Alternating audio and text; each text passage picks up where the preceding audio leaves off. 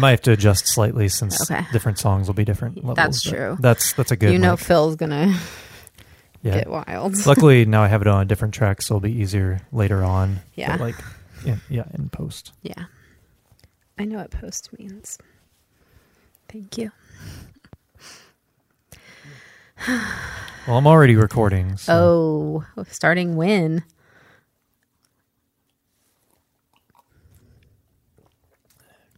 About one minute ago. Oh, good. okay. How do we start?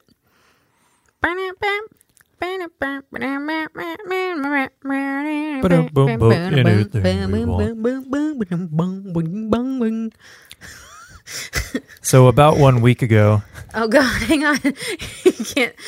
I was laughing in the beginning of that. to, to start with a non sequitur. yeah. So about one week ago, our friends at the Rolling Stone put out a list, which everyone loves so dearly. I really do like them.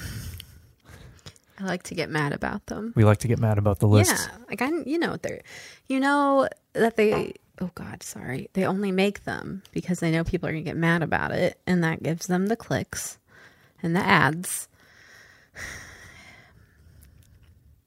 It just gives you something to do, you know. This was the 200 greatest singers list. An update from the, I think it was 2008. They did a 100 greatest singers list, so it's been quite a while. Yes. We already we already went through the whole thing together, you and I. Yes. So the the surprise has already happened between us. Yeah, and our initial thoughts um, are already out in the world, just not on film tape. We're filming, right? On hard drive, Yeah. So, uh, but we, I think there's more to talk about. Some interesting things to go over. Since then, I've gathered data. yeah. I've done spreadsheets. So background, the reason we're doing this for the two people who will listen is that we have these music conversations. You and I, we're in this room right now talking to each other. Yeah, that's Like true. we're having a conversation. And yeah, that's true. and we have these other music conversations without microphones in our faces. And every time I'll do this thing where I say, "See, this is why we should have a podcast." The people got to hear it. we They- used to have one about 12 years Oh, ago. listen, that's we don't need people trying to find that. Okay. anyway, the the uh, cover art for the old podcast. you don't have to talk about it. We're not. we're new people now. We're new leaf. I won't dox the name, oh but it's God. it's a picture of John Stamos and Jimmy Page hanging out Forgot about in that. 1985. I Yeah, think. That's pretty good. That's a good photo. That's You good, should yeah. Google that. But yeah, we have we have these conversations either in our own home or driving around, or or wherever, and then I'll always say, "This is why we should have a podcast." Everyone has one. Why not? Why not do it? And here we Sometimes are. we have some fun conversations that I'm sure someone would love to get mad at listening to. Oh, I'm only here to make people angry. Yeah. Uh, yeah. So, are you ready to talk about the list? Yeah. Okay. So this list. yeah, if you're not familiar with it, um, I'm going to read the uh, preamble that Rolling Stone put on the list because um, it's not just a list based on vocal ability. I think that's important to understand. So, actually, I'm not going to read this. I think that just sums it up. it's not a list based on vocal ability. It's more about the uh, the person and the uh, personality behind the vocals and the impact. I was theorizing when when you were reading this preamble to me the other Mm-hmm. day when we read the list. I said something to the effect of, "Oh, that's that's them justifying that they put Bob Dylan in like the top 20." Yeah, hmm and Sure enough. Sure Enough. I don't think he was top 20 or he was top 20, right? I'll let you know. Um, Yeah, yeah, spoiler. he, he is. Uh, but yeah, I mean, if you want to, if you want to read everything they wrote, just go there. But that's basically it. It's not just here. This person is a better singer than this person. It's not that. So yeah. get it out of your heads. Okay. Um, I'm gonna go through the top ten real quick, at least, so people know. 10 to 1 or 1 to 10? Ten to one. I'm not a lunatic. um, number ten, Al Green. Number Great. nine, Otis Redding. Great. Number eight, quite controversial depending on what subreddit you're on. Beyonce. Hmm. Seven, Stevie Wonder. Six, Ray Charles. Five, Mariah Carey. Three, Sam Cooke. Two, Whitney Houston. And number one, my initial guess, Aretha Franklin. Who was number 4? Oh, what did I think I skipped number four. Yeah, 5 was Mariah Carey, Four was Billie Holiday. Billie Holiday. Yeah. So some interesting little facts here um, about the top 10. In the top 10, the highest jump by far from the previous list is Mariah Carey. Oh, She's number five on this list. On the previous list, she was number 79. really? That is a 74 point jump. Okay. So I want to theorize about some of these. Okay. Now that we have these things in front of our faces. Yeah. Why do you think that is? I don't know. I don't I, think. I guess between 2008 and now, maybe there's there's been a, a resurgence of Mariah Carey. I think in that time we've really come to appreciate more what she's done. Uh, and all I want for Christmas is you. Mm, yeah. Yeah. I think that was just a song in 2008. Yeah, and I mean, she a hit, but she like she went away for a while and then she came back. So yeah. I don't know. Was- Um, so 2008, that was only a few years removed from like, like emancipation of Mimi era, right? I would have to look. I don't Yeah. know. Yeah, but But coming like coming a few years after a string Yeah. of hits. very high. When was the Nick Cannon era? I have no idea. We won't bleep that. Uh, Bleep that because I said the name. yeah, bleep the name.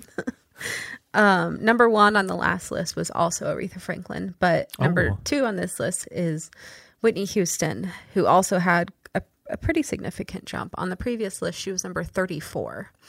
And Mm-hmm. number two previously was Ray Charles. really? Yes. Ray Charles, number two. Mm-hmm. Do you want to hear the top 10 of the previous list? Um, yeah. Okay. Um, number 10 was James Brown, then Stevie Wonder, Otis Redding, Bob Dylan, Marvin Gaye, John Lennon, Sam Cooke, Elvis Presley, Ray Charles, Aretha Franklin. So most of the other ones weren't significant jumps. Mm-hmm. Like James, like all, like James Brown was brought up a little bit. John Lennon was, or James Brown was brought down in this year's. Um, slightly. yes, he, but he was still up there. James Brown on this list is number 44. Hmm. So he went down quite a bit. Yeah. Um, John Lennon and Bob Dylan went down a little bit, but they're still up there. yeah. Um, I don't know if that what you wanted to get to that part right away. That's but- fine. Uh, Billie Holiday wasn't on the previous list at all, and on this one came in at number four. Wow. Yeah. What an oversight. I know, it's pretty crazy. We still have some oversights, which will. Oh yeah, we've got okay. I've got I have three devices in front of me, and one of them is just a regular paper notebook because that's how I put down my notes. Um, Keeping it analog. Yeah. So throughout the list, I was I was pretty ple- pleasantly surprised with a lot of them. Um, there are definitely a few rage points and some things that just didn't make sense. There were a lot of um, non English artists on there, which I- thought I think is good. I guess it's just hard to like. I have no opinion because I haven't heard most of them. Yeah. I think there are only two or three that I was somewhat familiar with. Yeah, there's some names I recognize, but yeah, not, you know, branching out a bit. Yeah. I will say there was that one guy who we both only knew as like a horn guy, but I still I don't remember who it was. Chet Baker? Yeah. Yeah. Um, some of those names I wasn't that I wasn't as familiar with. I uh, I spent my my day at work listening to kind of Mm. their most well known songs, or even the artists I did know, just to kind of like get them reacquainted in my head. Yeah. yeah. Um, I think the highest, I think the highest artist on this year's list that I really wasn't familiar at all with was Celia Cruz, who was like 25. yeah, I I know the name. Yeah. Yeah, I think I'd heard the name and Yeah. that was about it. Yeah. So I listened to a few songs Hmm. to get at least get acquainted, but I mean it wasn't enough to it was like, oh yeah, To that's the type of music, yeah.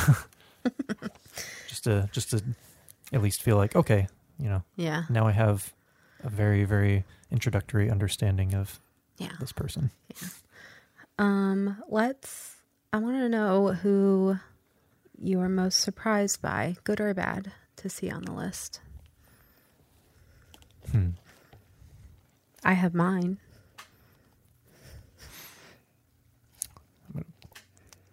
I'll pull it up real fast.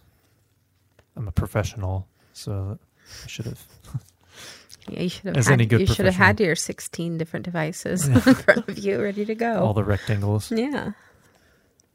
I mean, off the top of my head, Mm-hmm. just trying to just trying to wing it. Mm-hmm. Um, Ariana Grande. Yeah, Ariana Grande. I guess I'm not surprised that she was on the list because she is known as a great singer, but Yeah. that she was so high, that was Yeah, a pleasant sh- surprise. She came in at number 43. There were quite a few contemporary artists on this list, which is surprising Mixed bag. because there's always just like that 20 of the same old dead ones. And then they, s- they, they only have so many spots to sprinkle in the rest. yeah, I'm just saying, how good was Frank Sinatra, really? um, yeah. Ariana Grande, that was a very good surprise. Yeah. I don't think I would have been surprised to see her on the list, yeah, but but, that that high, up, that's yeah. it's pretty shocking. Other than Beyonce, is that the highest? Number contemporary? eight. hmm Yeah, Yeah. There is a contemporary artist who I like, but think was far too high, especially considering Oh, some of the people who were left off. oh yeah, she was um, higher than. Yeah, we'll we'll get to that. Yeah. We'll get to it. Um, some other ones that surprised Do you want to hear me. mine? Oh yeah, yeah. If you want to name one. I was flabbergasted when I read at spot 130 Courtney Love. Oh yeah, yeah. That was wild. I think she should be on the list. I don't have to tell God's green internet that there are a lot of opinions about Courtney Love, but I absolutely think she should be on the list. Yeah. And she was. It was crazy. I can't believe it. to put you on the spot. um, I know, I know this isn't one you got. Uh, you pre prepared an example Oh God. for pre hyphen paired, I Uh-huh, guess. uh-huh. Um, but if you had to pick like a like a top Courtney Love Yeah. vocal performance, Yeah. what would it be? Um um maybe Plump. Okay, Uh I like that one a lot. And then I mean obviously like Violet. Fi- yeah, which she good. I think she has said that she has retired because she can't do it anymore. yeah, that one's really good. Yeah, yeah. Okay. I know there's a lot I'll forget like in the moment, Mm-hmm. but another one was Brandy, um, Yeah. who I feel like it was maybe too low. I think she was- 193. Yeah, Yeah. towards the very bottom, but I think the Mhm. fact that she was, She was on, included, yeah. Yeah, Brandy cool. underrated vocals. Yeah. Um, go down the rabbit hole of John Frusciante talking about how much he likes Brandy. It's just a combo I really like. Yeah, uh, I guess there's interviews from when they put out Stadium Arcadium where he he says, "Oh, I've been listening to a lot of Brandy and a lot of Wu Tang Clan, and that's what inspired my guitar parts." Which you don't really, I don't really hear. and I thought, I don't know, maybe that was just something he was saying in the moment back in the day. And then he he did a podcast, one of the podcast episodes he did with Rick Rubin recently. He revisited that same thing where he said, "Yeah, when we were doing that album, Stadium Arcadium, I was listening to a lot of Brandy, a lot of Destiny's Child, a lot of Wu Tang Clan. That's what you So need. there you go. Yeah. Yeah, that's good. Um, I was also really surprised by PJ Harvey being on the list. Yes. She was at number 145. Yes. Obviously, I put her higher, but yeah, just the fact that she was on it at all was Mhm. pretty pretty surprising. And I think, let me look. Was she on the list before? She was not previously on the list, so Mm, makes sense. There was only 100 spots last time, but yeah. That one was good. Who else? Who else do you have? Um, There's one big one for one- both of us. yes. Yeah, we'll save it. Um, another surprise. This was towards the very bottom. I think Mhm. 198 or 197. Mhm. Glenn Danzig. I feel like yeah, he he was uh just behind Rosalia or Yeah. ahead of Rosalia at 199. Yeah, I feel like there was just one guy at Rolling Stone who's like, "Man, you got to get Danzig on there," and then Oh they're like, God. "Fine, whatever." Okay, Tom. it's probably Tom. Tom the goth, goth pu- punk rocker. Yeah, Glenn Glenn Danzig was not previously on the list. So Really? he's never been on any of them. Doesn't matter what it is. Best Misfits singers, he's not on it. yeah. Just kidding. I don't have a. I don't really have a problem with Glenn Danzig. Yeah. I like Danzig's voice. Yeah. Is it? What's the story about um, Danzig getting in a fight with someone? And then he got knocked out. yeah. Like Who a- was it? Was it a person or I mean it was a person, but was I it think like it was like a person. a known person? I thought so. I In my head, up. it's Henry Rollins, but I don't think that's real. No.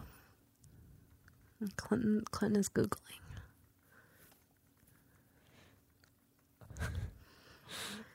Well, there's an article that's called I.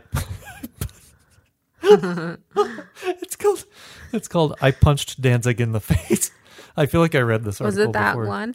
All I remember from hearing or reading about it was specifically that he got punched and did a little ballerina twirl and then fell over. Yeah. But was it like a person that we know, or was it just a rando that he was beefing with?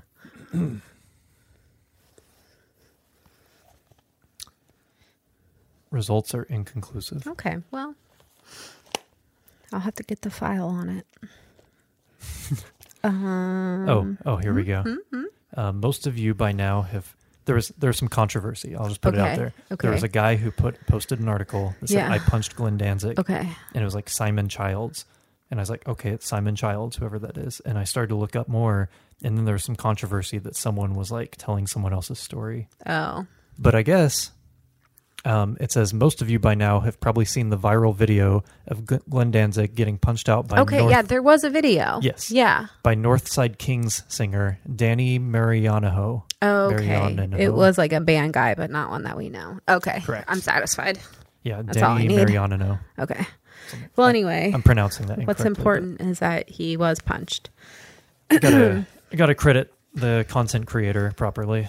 Thank, Thank, you. Danny. Thank you. Thank you. But yeah, there's there is a video where it's like Danzig's kind of like pull, like big old beefy, rolling up. yeah, he's like kind of pushing his weight around, Mhm. and then the guy just like clocks him, and then yeah, he does like yeah, a little ballerina twirl Yeah. and falls down. It's a delight. Look it up.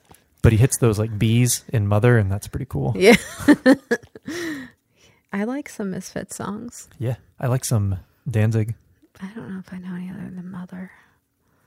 Twist of Cain is good. Mm, hmm I was also surprised by uh, Kate Bush, uh, also previously not on the list, but on this one came in at number 60. Um, you have to assume that the uh, skyrocketing of running up that hill had something to do with it, but I don't care. I'm hearing running up, running up that hill, right? Yeah, yeah. I was like, is it the hill or is it that hill?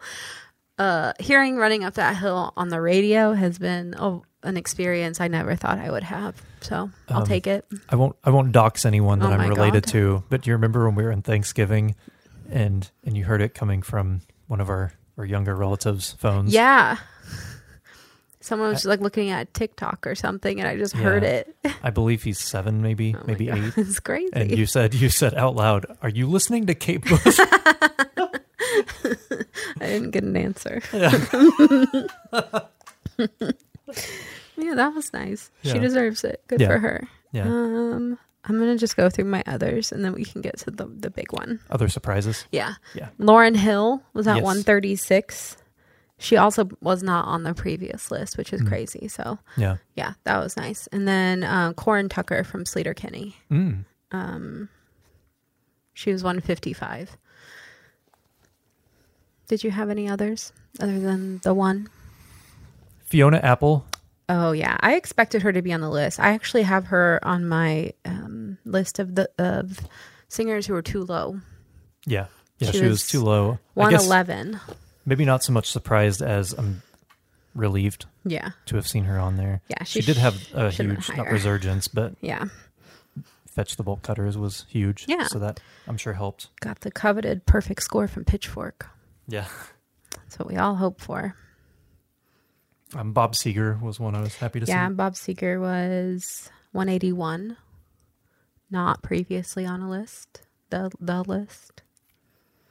Um, Iggy Pop. Yeah, I expected him to be on it. Um, what was he? He was 176. He was previously 75 on the top 100 list. So Was he really? yeah, he he went down quite a few, but I'm glad he's there. Yeah.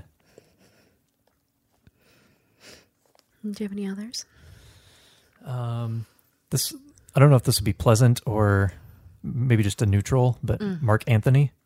Oh That was yeah, one kind of I think that I just don't. I don't think we get him. yeah. I mean, he's But got that I'm- one song. Yeah, he was 167. Yeah. Um, yeah, that was that was more just like yeah, I Huh. just know the one song, so maybe. I'm just Look not at that. just not schooled on Marc Anthony. yeah. I'm just kind of scrolling down the list, but some that I I just remember in the moment. Mm-hmm. Um, Sandy Denny from Fairport Convention, hmm also known for the Battle of Evermore. Yeah, that was 164. She came in. Uh, Bobby Blue Bland. I don't know who that is, but um, th- he he was 163. Previously number 44. Was he the- really? Yeah. Oh, So he got, he got bumped. yeah. Still on the list though. hmm That's probably the the majority of the ones, Uh, other than the big one. Yeah. So the the one we keep alluding to is Chris Cornell. Yeah. He was number 80. I was shocked because um, as we were going, we we knew Kurt Cobain was going to be on it. hmm That was a given. Um, and he was number 36. On the last list, he was 45. So he actually went up. Um, we knew he was going to be on it. And usually you get 2 Mm-hmm. And most of the time it's Kurt Cobain and Eddie Vedder. Yeah. and then Layne Staley and Chris Cornell are, you know, you, you don't know. Yeah. So we were going through and we hit Eddie Vedder at 105 and I thought we were doomed. I we'd gotten almost halfway through the list already and then Eddie Vedder came in and I was like, well, this is it cuz they're not going to not include Kurt and they're not going to do 3 of them. hmm God forbid 4. God forbid you get a Scott Weiland in there too, or a Mark Lanegan. Oh, we'll get there. Yeah. And then, yeah, number 80, Kurt Cobain. I threw my phone on the table and got chills and said, oh my God. yeah. It really made me happy. Yeah. I mean, I would have, obviously, he should have been top 50, but whatever. Oh yeah. Take what we can Top- get. Ten. Yeah. Top five. Yeah. Absolutely. Absolutely should be on it. And he was, and I was glad. Yeah. However, that leads us to our disappointments of some people being left off. We can we can jump around here because I want to get into my mad ones before I get into all of my the ones I'm upset about. Uh, So these are the ones who are were on. well, we can just you're- talk about Layne Staley if you want. Okay. Yeah. He should have been on it. He should have been he gets it. left off. Yeah. He the ranking really goes Kurt, Eddie, Chris, Layne, Scott, Weiland. Even though I don't put Scott Weiland in like when Yeah. I say the ranking, I mean for the general populace, I Yes. think. Yes. Yeah. I think Layne. My my theory about the the big four of the the grunge bands. I did that with air quotes. Mm-hmm. Um, is that people always thought that like the the traditional view is that Nirvana and Pearl Jam were the most influential, Mm-hmm. which obviously they were hugely Mhm. influential. But I think over time, for better or for worse, I think it's been kind of shown that Alice in Chains was maybe the most Oh, yeah. influential Yeah. in good ways, but then also. You know, you get sort of the lesser copycat bands yeah. And I I think that's the one like the the harmonies that Layne and Jerry did are Mhm. the probably the thing that carry through like that influence carries through out Yeah. of that initial grunge boom more than maybe anything else Mm-hmm. beyond maybe the drop D riffing Yeah. in general. Yeah, they had they had two singers. Yeah. Still do. Yeah, he yeah Layne sort of gets left off. I mean, not just sort of he Yeah. he, he blatantly got let off, left off of this list. Yeah. But Yeah, Alice in Chains in general doesn't get. I don't know if it's because they're still like together Mm-hmm. and have William Duvall now and are still touring. If that, I don't know. I don't know if that has anything to do with it. Whereas, like Pearl Jam is the same as, as it's always been and still Mhm. active. Nirvana obviously not together, and Mhm. Soundgarden now not together. And I don't know the, if the fact that Alice in Chains are still around doing it, but not as popular as I think they were Mhm. with Layne Mhm. people have their feelings about it. I think it's fine if they want to play music together, they should. Yeah. Yeah, I'm not sure.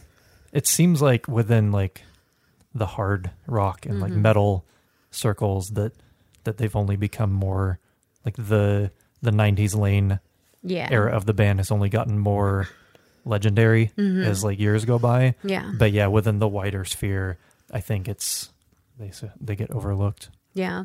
And I I mean, I don't know. Like Layne was I don't know. It's hard to compare the vocals really, but I Mhm. mean it, he he's probably my number 2 out of the big 4. mm-hmm. like Eddie Vedder I like, but he he doesn't have the power or the range as Chris Cornell and Layne Staley. hmm And then Kurt is just his own thing, but yeah it, it's great. yeah I don't he was it. pretty consistently good too i mean he didn't it's hard to compare because you know like nirvana stopped playing obviously in Mhm. 94 so you only have that short span of time to compare kurt's vocals and alice in chains stopped playing regularly in 93 Mm-hmm. and then they did a few shows in 96 so it's not a large stretch of actual time Yeah. compared to like Eddie Vedder, where you can compare 30 years worth of live performances, or Chris Mhm. Cornell, where you can compare just about All 30 all years. the eras. Yeah. Yeah. Whereas ups with Layne, it's like, well, you only have this four Yeah. years or so to work with. Yeah. But even during that time, there, he seemed pretty consistent. Yeah. Like more, probably the most consistent Mhm. of the four live, I would say.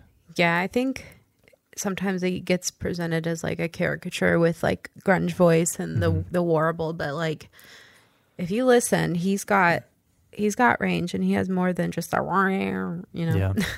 yeah, I was listening to a another podcast that was sort of speculating about singers who did and do that type of sound hmm and that The Mad TV sketch. the mad TV sketch and how there's a you can't I mean it's hard to say for sure but sometimes you can sort of pick up on if people do that's a variation of that inflection just naturally Mm-hmm. because that's just what their voice mm-hmm. wants to do Yeah. versus someone who heard 10 Mm-hmm. and then thought I want to do like you Yeah. know, make my mouth into that shape and Yeah, yeah. be like the guy in that video. Yeah, you remember when we saw Chris Cornell? I think it was in Nashville. Was it there where Yes. he went to do Hunger Strike, right? Yes. And some attention needer in the crowd somehow got on stage to sing the Eddie part with him. Mm. And then he started singing it, and Chris Cornell stops and tells him, Don't sing it like Eddie, sing it like you. Like he called him out in Yeah. real time on stage in front of people who didn't want to hear him. Yeah. So what happened was the guy requested hunger strike, and he said I can't do it because Eddie's not here. Yeah. And then the guy was like hunger, hunger strike, sing it. And yeah, that's when he said, "Well, come up and sing it with me." Yeah, and then he did, and then he got got called the f out. Yeah, and I think he's still kind of saying like, Yeah, because you know why? That guy has no business singing in front of people. Who is Yeah. he? No. Anyway, do you have a? I, if you have a feeling you have a Layne clip "I do." to share, do you want to play it? Yeah. This is uh, per, the our this is our evidence we're presenting to the court that some of these people should have been on the list and weren't. I will give the disclaimer that I'm usually a fan of. Um, my favorite go-to moments for my favorite singers are like the biggest, like highest notes, the most outrageous kind of things, rather than Yeah. like you know the maybe more subtle, soulful moments. Mm-hmm. So these clips, Oh, you, do you have more? Do you have more than one for Layne, or just all of them? Just uh, for all my singers, it, I have it, one of. Layne, but yeah, Got it. just across the singers Yeah. that I that I brought with me. Yeah. Oh, you know what's about to happen. Yeah.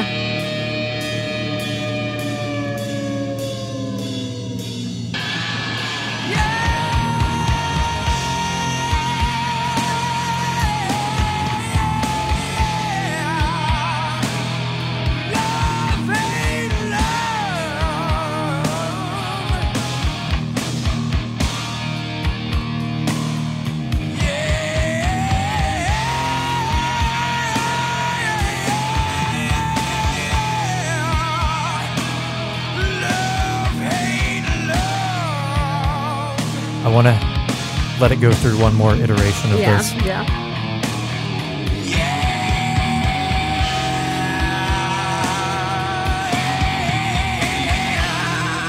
That was one like line. It's crazy. I wanted to play that last one because it always sounded to me like he's shaking, like he's in the studio and he's like, Yeah. yeah, and then he's just shaking Yeah. the mic. Yeah. Either that or he's just Yeah. utilizing the most crazy vibrato. Yeah, he's got vibrato. Yeah, It's crazy and he but it sounds controlled. It Yeah. doesn't sound like he's just splitting his voice. Like Yeah. it's it's very it's a it's in that range for I mean I guess probably for any singer, but Mhm. for like deeper dude singers Mhm. where it's it's not so high that you can just scream it in a Mhm. falsetto, but it's too high for the normal range voice. It's Yeah. in a weird sort of mid range, and he, that's like where he sounded. I mean, he sounded his best, kind of in his full range, but he hit some like really, I don't know, his best known moments Mhm. in that A A to B range. Yeah. One of my favorite notes I always talk about is in I can't remember hmm when he hits that high note. yeah, Uh, I don't know. and that's not then- something he did Yeah. that much. Yeah.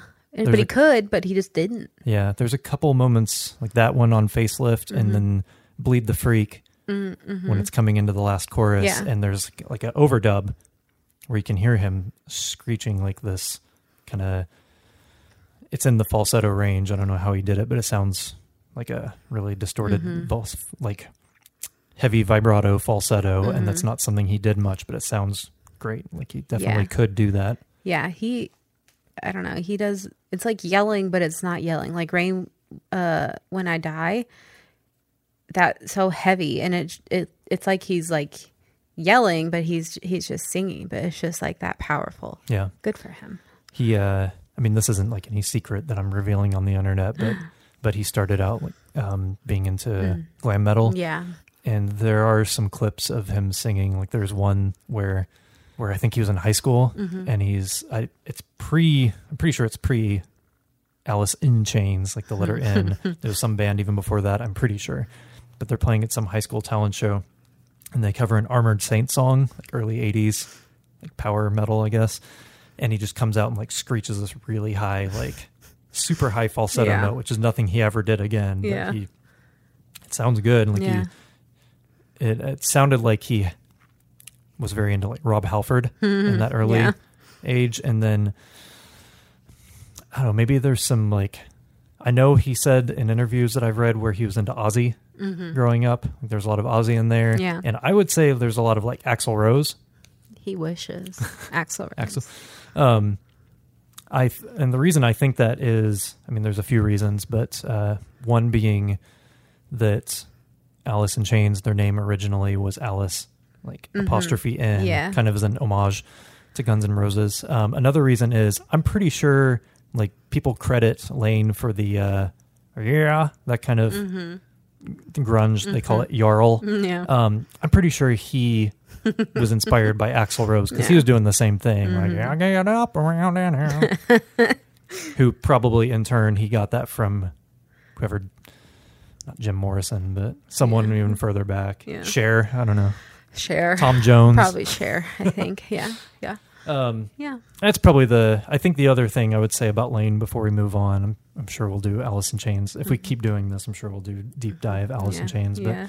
I considered doing the uh, live version of Love Hate Love from Mm. their live album because it's he hits it just as well. He was a very again he only really played live for a somewhat short amount of time, but during that time he was a pretty like consistent live Yeah. singer. Yeah. There's not a lot of clips where he he doesn't make it. Mm-hmm. He's pretty pretty on it.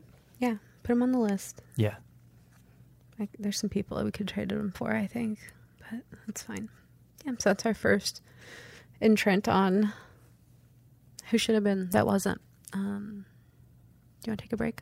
Yeah. Okay. Okay, we're back. Hi. I should make some segue music. Yeah, pee, you break, to- pee break music. It's called a bumper. Need bumper music. Um, okay, so the next uh, one I want to talk about, who who's left off the list, is probably just the just the most offensive, The most egregious. the most egregious. It made headlines just yesterday, I believe, when people went to the Rolling Stone building and protested. I am, of course, talking about Celine Dion, who did not make the list this year. Somehow, I don't even. I would. I actually want Rolling Stone to comment Explain. to explain themselves. Justify Because- this this this this this, Yeah. this gravely terrible decision. It doesn't make sense, and I don't. I, I, if my if my data is correct, she also wasn't on the last list either. Hmm. I wasn't paying attention to be mad about it then, but I just anti don't. I just anti don't- Celine I just don't understand how you don't put Celine Dion on this list. I didn't even uh, pull a clip of her because she doesn't need it. You know Any of the how good hits. Celine Dion is. She's crazy, like vocally and just as a person. She's a little weirdo, and I love it. Yeah.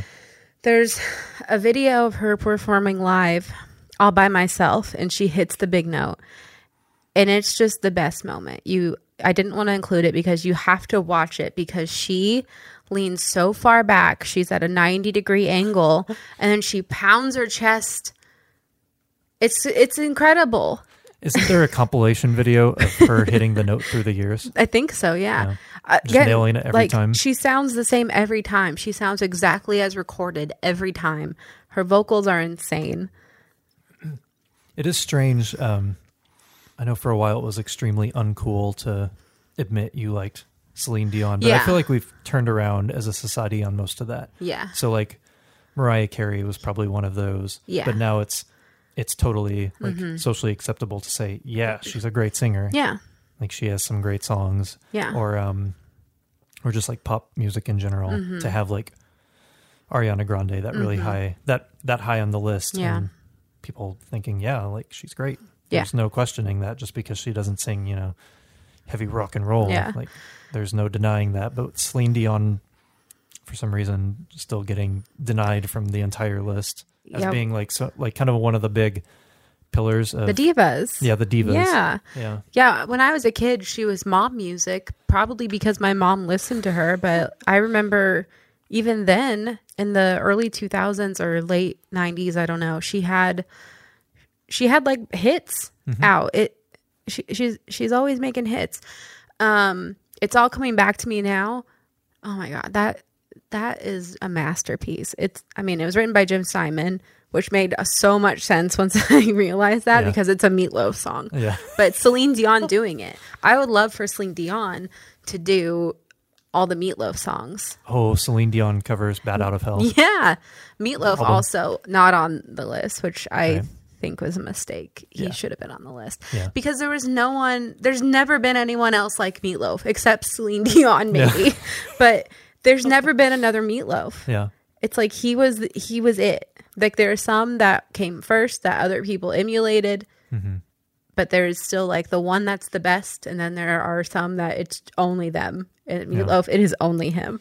yeah What Yeah, a wild man! he's probably the one who most obviously came from like a like a I don't know if you would say like a musical theater Oh, type yeah. background, Yeah. like that type of performing, Yeah. but had like the uh was just like that out there and Yeah. like I don't know had that sort of ballsy performance Yeah. like ability to make it like rock and roll without too obviously being like a theater kid Yeah, trying to do rock and roll. Like he was just so not abrasive, but uh, just that like his yeah. performance style and like the grit he would put in his Mhm. voice was just like suited to to rock and roll.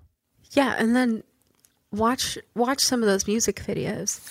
Like people people these days don't know what it what it was to be like edgy and like what music videos used to be. Like Lady Gaga's in a meat dress. Watch the music video for I would do anything for Love." Well, we turned full boomer on episode is one. Crazy. Full boomer. I know. I to reference the Lady Gaga meat dress is pretty bad. I admit that. That's on me. oh God. The kids these days even know about the Lady Gaga no, meat to, dress, or to are they them too busy on their little a, gadgets? Yeah, they're on their gadgets, and to them she's just an actress. They're too busy TikToking. Lady Gaga was on the list. She was number fifty-eight. I'm okay with Lady Gaga being on the list. Yeah, that's. I don't care. Whatever. Um. so back to Celine Dion. Yes. My most controversial gripe, I think, is going to be this. Adele was ranked far too high. Far too high. I like Adele. I was in early on Adele. You know, you were there. Yeah. Didn't you tell me once that you found out about her because she played on Conan? Yeah, I s- okay. So I used to just fall asleep to television, and this is back when Conan was on the uh, the late times. So I remember I fell asleep with the television on, and when I woke up, it was Conan, and it was Adele, and I'm pretty sure she was doing "Crazy for You," which still is my favorite Adele song. That that's the best one that she's done. one. Um, so anyway, all this to say, I like Adele. I don't like her n- newer s- stuff. Like I'm not that tuned into it. I like I listen to the albums, but nothing, nothing has quite grabbed me like "Crazy for You." Mm-hmm. But she was put on this list at number 22. That's too high, especially when you're going to leave off Celine Dion. Put her on the list. I don't disagree that she Oh, should be yeah, on there. But 22, let me just tell you who she beat. Let me see. Um, side note. Oh, you- yeah. Did you see the video where James Hetfield plays Crazy for You with his daughter? The Adele song? Yeah. No. Does he sing it? I think she sings it. I think he plays guitar and she sings it. It's All very, right. it's pretty wholesome. Okay, good. And of course, his Um, daughter at the time was A child. a child. Yeah. It's it's pretty wholesome. Hi, It's Steve. a Um, sweet little, you know, parental moment. Yeah. So Adele is number 22, beating out, um, we got Mary J. Blige at 25. that was the Was cat. Come here. Um, so Adele came in at 22, 25, Mary J. Blige, 26, Paul McCartney, Dolly Parton, Chaka Khan, David Bowie, Kurt Cobain, Aaliyah. I mean, Sade, Joni Mitchell. It, Um, too high. Aaliyah, that was another surprise. Oh That yeah, was Aaliyah thinking was uh, number forty. That was pretty. very high up, Yeah, which okay. happy to see that. yeah. Anyway, I don't she know. wasn't she wasn't like a belter traditionally, like the type of singer that you would see that high on the list. but she was iconic. very so, iconic. Yeah. Yeah. We yeah, I'm a This is an Aaliyah household. Aaliyah. Yeah. Yeah. So happy to see her that high up. Yes. Yeah, but that that's that's my point. Adele's way too high. I don't know what Rolling Stone is trying to prove here with that. It's just so high. I can't. I, what? ugh. And to not put Celine Dion on the list. Yeah. If. Celine Dion was number 22, I'd be like, okay, Yeah. I think that would be fair. that's fine. Yeah. Mm, mm, mm, anyway, I would be happy with Adele being top 100. Sure. Yeah. Yeah. You said you did not have a No, no Um, clip for that example. because everyone knows how good Celine Dion is. Oh, yeah, yeah. You don't need it. yeah. Any any of the hits Educate that- yourselves. Yeah. I'm not going to do it for you. She was like a master or I mean still is, but Mm-hmm. a master of like the uh big notes leading into key changes. That that Mm-hmm. Yeah. whole thing. Like, Yeah. She didn't invent that obviously, No. but she was a master at that. I'll uh the uh Whitney Houston, I will always love you. That Mm-hmm. Yeah. that whole moment. Do I want to continue on my list of? I'll continue on my list of people who are too high. I didn't put that many. I don't want to be too negative. The deadpan Usher was number 97. Usher? Usher, honestly, shouldn't have been on it. Usher? I mean, we all liked You Got It Bad when it came out, but Usher, man who cheated on Chili from TLC, that's the guy you want in the top 100? I remember Above Elton John? Mm, yeah. I liked the I liked the song example you used. What about yeah? You mean, as you once said, the, the Moulin Rouge for guys? For us guys. every every every dude was bumping that um in freshman year gym when we Is all had to change in the wait. same The song's not called Moulin Rouge. It's called Lady Marmalade. Lady Marmal. Yeah. My bad. I apologize for messing that up. Yeah. But yeah, yeah, is the Lady Marmalade Yeah. for us guys. It's absolutely true. Yeah, 97. Usher. I, I understand the gap they were trying to fill. I just think they they could have done something different. Like, put every member of Boyz II Men on the list instead. You know, Yeah. put Ginuwine. They could have done Ginuwine. Yeah. That would have made more sense. Like, Yeah. if you're trying to fill the Usher gap, there are other options. The Usher Gap. Sounds like a like a geographic location. yeah, Like a like a like a strait between two pieces of land. the Usher gap. Yeah. Yeah. I was. Oh God, I keep You know, I- it. I had so many names on my this connects back to Usher, but I had so many names on my list of people that I was wondering why they weren't on the list, and so that I had to break it up into tiers. And the first tier is there's no reason why they shouldn't have been on the list. Mm-hmm. The second tier is obviously they were good, but it's probably my bias showing. Yeah. And the third tier list was just a bunch of other names where it's like, hey, why wasn't there this pers- person? Whether I'm a fan or not, but a name that I thought maybe in exchange for Usher, Mm-hmm. comparably, would be like Bruno Mars, I who was maybe who- more renowned vocally Yeah. than an Usher. Yeah, that's fair. Personal feelings about And- Bruno Mars aside. Yeah, yeah, but like he's Yeah. still like acclaimed. Yeah. he's got like like the vocal chops. Yeah. more. Yeah, my my yeah my yeah, Yeah. but it's surprising just in the general sense that he wasn't on the list. Yeah. in exchange for an Mhm. Usher. Usher. I don't know. Um, also too high on the list. No disrespect to him, but I don't think Barry White has any business being number fifty six. That's pretty high, right? Yeah. For Barry White, wedged between Brian Wilson and Tina Turner. Barry White. I guess another comparable exchange for a Barry White um, that I had on my kind of third tier list was. Please correct me if he was on the list, but like Lionel Richie or something. Oh, I don't know if he was or not. Like, I'm fine with Barry White being on the list.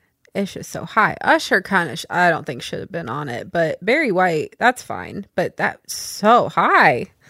Another one, like just a couple other names just to throw out. Uh, when I said comparably, like Lionel Richie to Barry White, obviously their voices aren't the same. Mm-hmm. Yeah, Lionel Richie was not on it, which is is surprising. Very surprising. Yeah, um, a couple others just from that same time frame that I thought of were like Barry Gibb, Barry Gibb. I thought of him the other day not being on it, and I forgot. very very yeah, surprising. Yeah, Or even like a, um, I was thinking like Daryl Hall, Fallen Oats. yeah. Like Why kind not John that- Oat?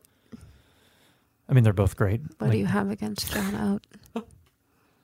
But yeah, just some some names from that kind of around that that rough, I don't know, era and kind of sound and Yeah. market of music. Um, the ones I don't think should have been on the list at all. Yeah, you don't have to. Van Morrison. I understand people like him for whatever reason. Pre, we'll say they like him pre finding out he's a turd of a man. That's that's probably me. Yeah. I I, like- just, I I, just think he's so bad. Yeah. Like, Brown Eyed Girl, like the the songs don't bother me. It's him. I don't like the way he sounds. Yeah, Why put Van Morrison on the list when you have Joe Cocker, who you did not put on Hmm. the list? yeah. Joe Cocker, absolutely. Joe Cocker was previously on the list at 97 on the top 100, Still too low. too low. And then they didn't put Joe Cocker on at all. But you put Van Morrison. Popped there a little bit. Sorry. I'm getting heated. I knew Yeah. this would happen. Unhinged. Absolutely unhinged. God, that guy sucks. Yeah, I I'm in the camp that uh Name three songs. I know. I know two. what's the other one besides Brown Eyed Girl? Something about a moon. Oh, Moondance. Yeah. What is that? The sound. Yeah. Um my computer goes off when I get Facebook messages. Oh. Do not disturb, please. But yeah, I I'm in the camp that I do like some Van Morrison. Um, I love Moondance. That's a great song. If only Obviously- someone else sang it, huh? Yeah, obviously everyone points to like Astral Weeks as being a good album. Uh, Veedon Fleece is a good album. Um, but yeah, this is yeah, as you said before. I found out he was a turd of a man. Yeah. He- well, he already he already had a reputation as being like crabby. Mm-hmm. Um, I don't mind someone being crabby. I Yeah. like Nick Cave. yeah, was Nick Cave on the list? I thought he was. I'll I look. think he was. But um yeah, like yeah, being crabby and being sort of like a like a grouchy older performer is different than being what he Oh, Nick Cave wasn't on the list. he wasn't on the list. Well, now been. I'm mad about that. yeah, he should have been on the list. Yeah.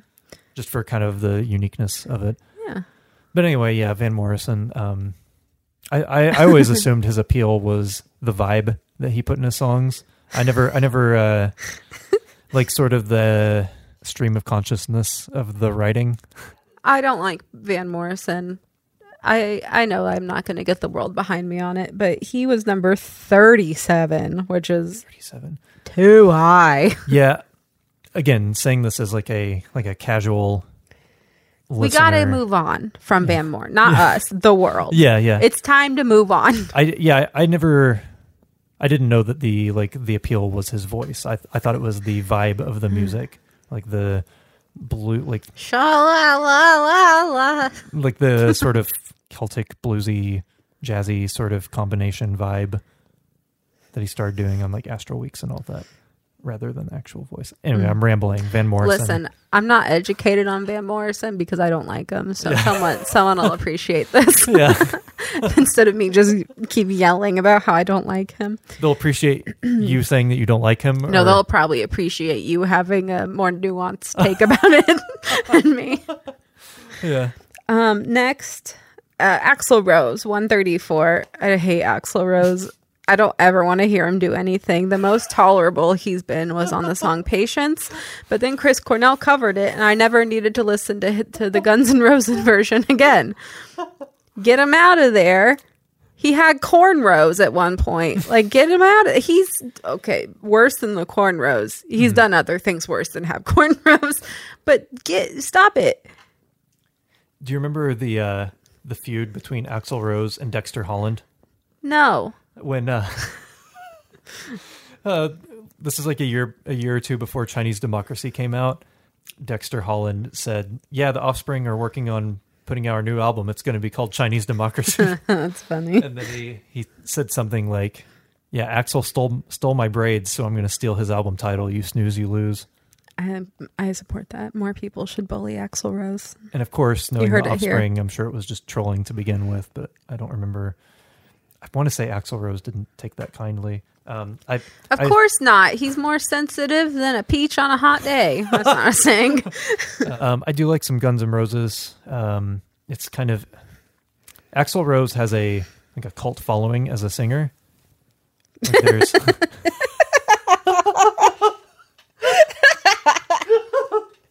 It can't be true.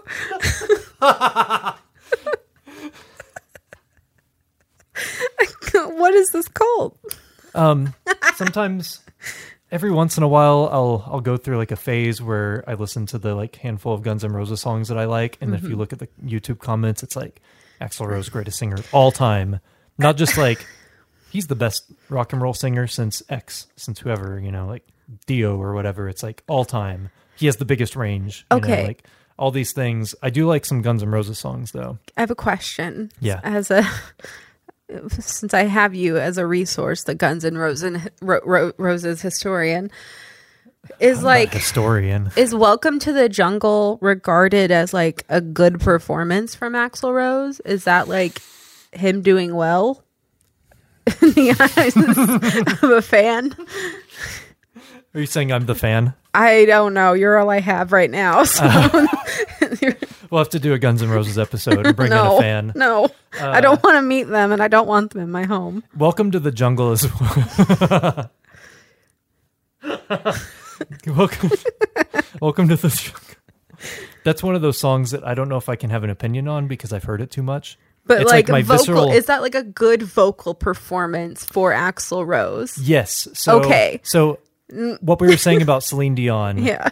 like the uh it's all coming back to me now. That Yeah. note, the Ye- note, Yes. where there's a compilation video of her hitting the note consistently for 20 years. Yeah.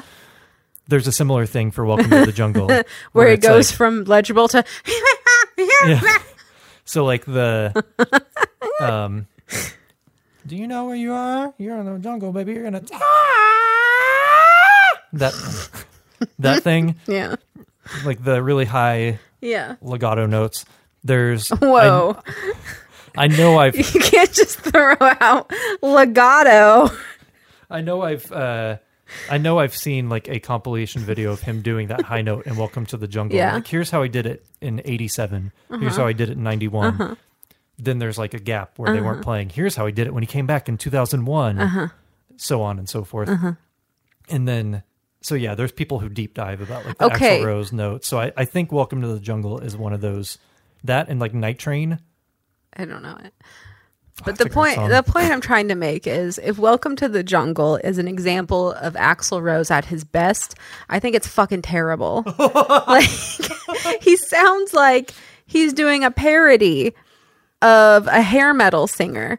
Like it it doesn't sound like a how a real person sings. And it's not how he sings. Yeah. He's like his actual real voice is more like it was in Patience. Patience. If he sang like that more, I might have a different opinion. But that high voice that he does, it just it it's a caricature. it if you terrible. listen if you listen to Nazareth, I, I think that's what he's I think that's what he's going for. It's like a combination of Dan McCafferty from Nazareth and um I don't know, Bon Scott or Brian Johnson Terrible. from ACDC.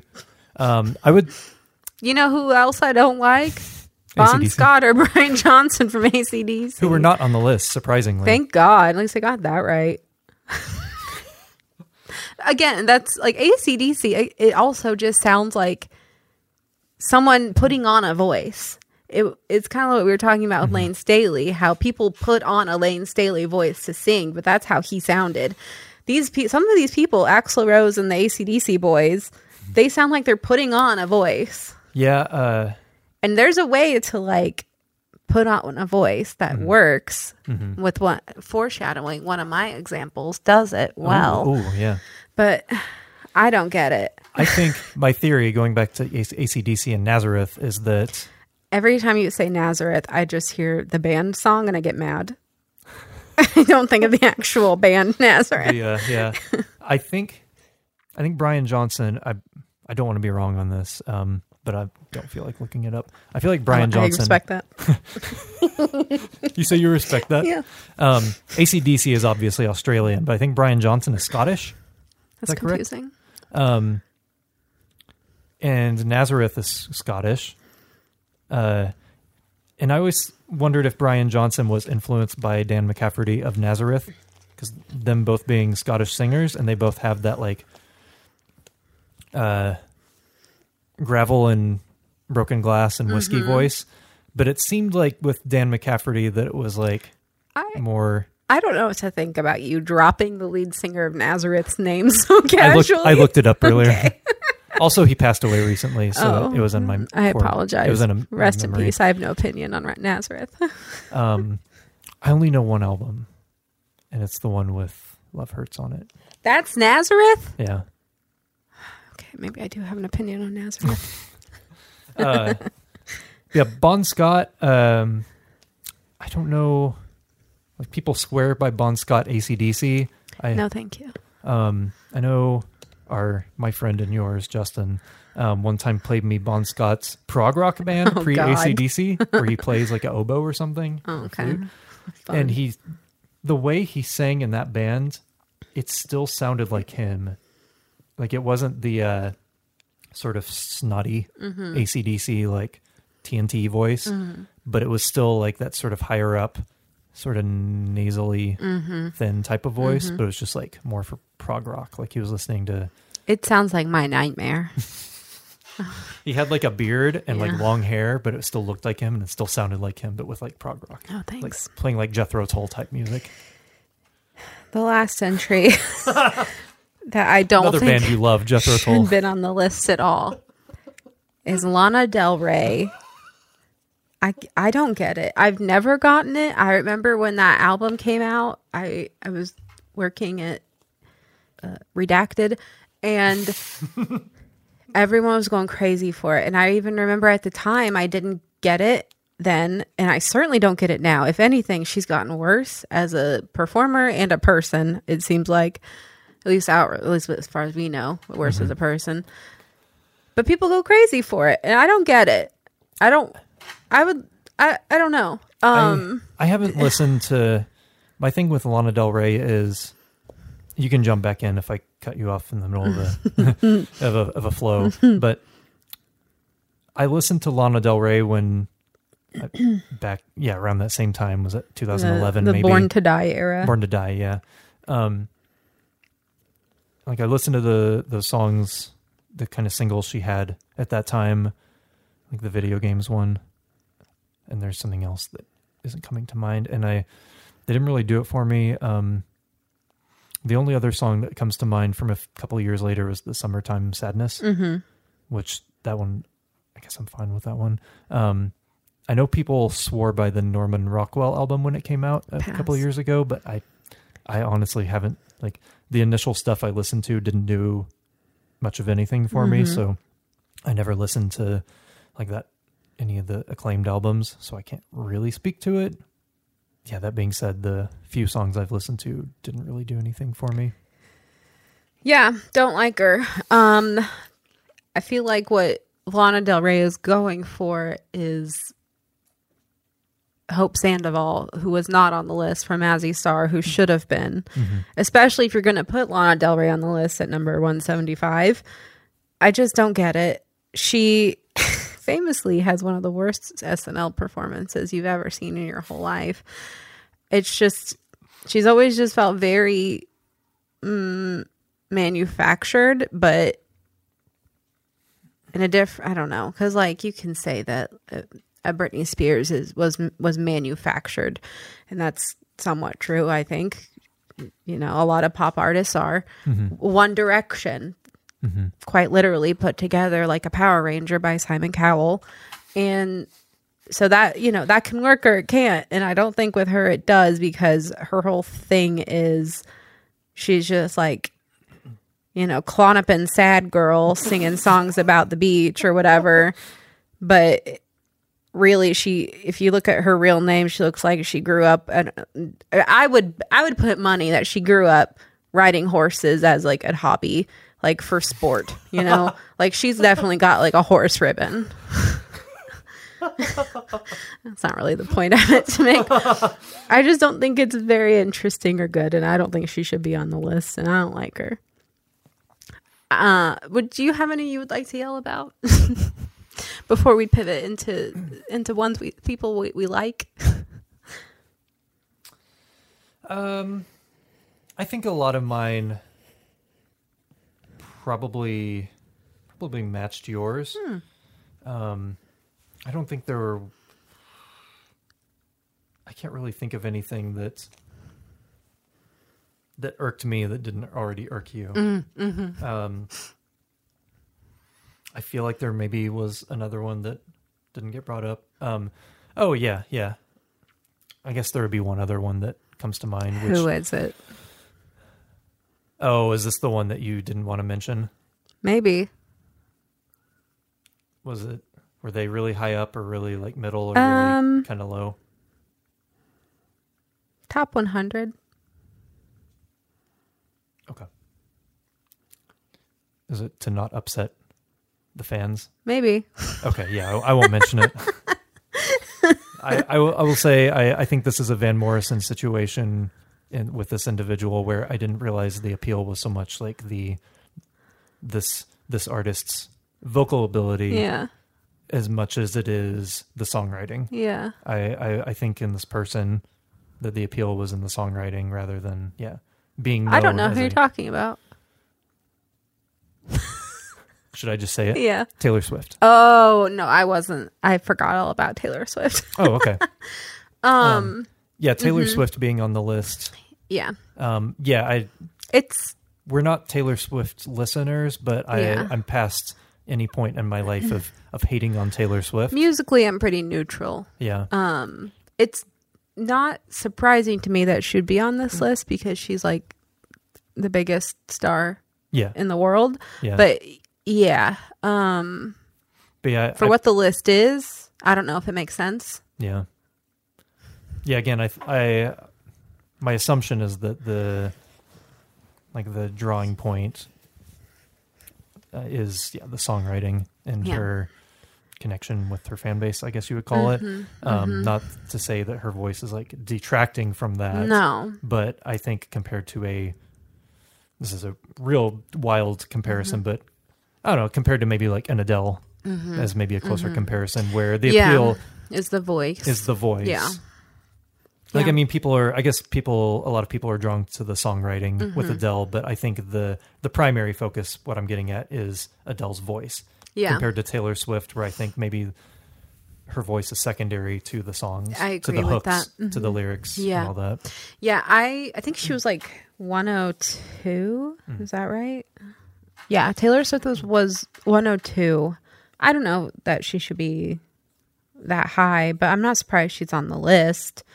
I don't really have a problem with it. Yeah. Reddit did every subreddit, and I went to like I went to pop, metal, classic rock, general music. They were all mad about it, which was very confusing. Yeah, yeah. I don't know if I would say I'm mad about it. I don't but really care about that one. Yeah, Um, a lot of people were upset that Pink wasn't on the list. I, I, I saw people saying that. I don't know. Maybe I'm just like not with it, but to me, I just think she's fine. Yeah. Was Miley Cyrus on the list? She wasn't. That's kind of surprising. I I would put that in the same category as Pink, with like Yeah. sort of pop adjacent. I don't know Mhm. if you would call Miley Cyrus like pop nowadays. I think Mhm. she's branched out, but like Yeah. pop adjacent singers, but Yeah. with like a, a little bit of a flair, a little bit of a flair, like more a distinctive, yeah, not like so a, sweet voice. like a raggedness to the Yeah. voice. A lot of people are mad about Kelly Clarkson being 194. Um, Kelly Clarkson has a good voice. Mhm. I just don't think, I just don't think she's had as much of an impact. Yeah, Like, beyond being like kind of the archetype of the right? singing show. Yeah, like she had good Winner. songs. I just don't know that she's like, I don't know, to compare to like Christina Aguilera. Yeah, I just think culturally, there's it's just a little different. I don't know. Again, put- fine. I guess uh, to compare singing show Mhm. winners, I would have put Kelly Clarkson above Carrie Underwood. I forgot about Carrie. Yeah, Carrie Underwood should not have been on this list. I'm sorry. 158, way too high. Way too high. If I were, yeah, if I were to pick one of the two, if it had to only be one, it would be Kelly Clarkson. Yeah, I don't. I, I saw mean- people being upset that Jennifer Hudson wasn't on the list. Um, yeah. I mean, I get it. She's not so much a like radio singer. She's Mhm. more musicals now. Yeah. You know. Yeah, Um, Carrie Underwood. So if I, I'm just confused of that being the pick for the like modern country artist Mhm. when they entirely skipped any like 90s country divas, you know? Yeah. Like why not Shania Twain? Like not interesting enough? I don't know. Uh, mm, but Taylor Swift's on it. yeah. Like vocally n- both not you know, not like a not voc- Belting, yeah, yeah, but like vocalist. important and distinctive still. Yeah. Or- also, I I want to say before you continue that I don't really care for the term diva. I, it feels weird when I say it. I don't Okay. really like it. I'm allowed to. but yeah, I mean it in like the the, the VH1 um divas performances Yeah, type yeah. of way. yeah. It's just like that's the way to like Yeah. the the Mariahs and Yes, the Whitneys and yeah. the Celines. Like Yeah. they're divas. Yeah, I just- I'm I'm specifically thinking about who has been involved in the VH1 divas performances. Yeah, I appreciate it though. yeah, But yeah, the the 90s country ladies were really missed missed out on, slept on. Like why Mhm. not Reba? Why not um I don't know if anyone else is like really big enough from the 90s like eh, Martina maybe. I don't know. Yeah, I mean, she had, she has, she she legitimately has like the pipes, you know. yeah, and she had the like a good handful of big Yeah. hits. Yeah. But yeah, I don't know about the the list. I guess is sort of strange in that. Um, I mean, obviously, it's got a lot of rock. You know, like Mhm. the go-to rock singers. Yeah. It's like a mix of rock, um, kind of the pop, like diva type vocalists. Yeah.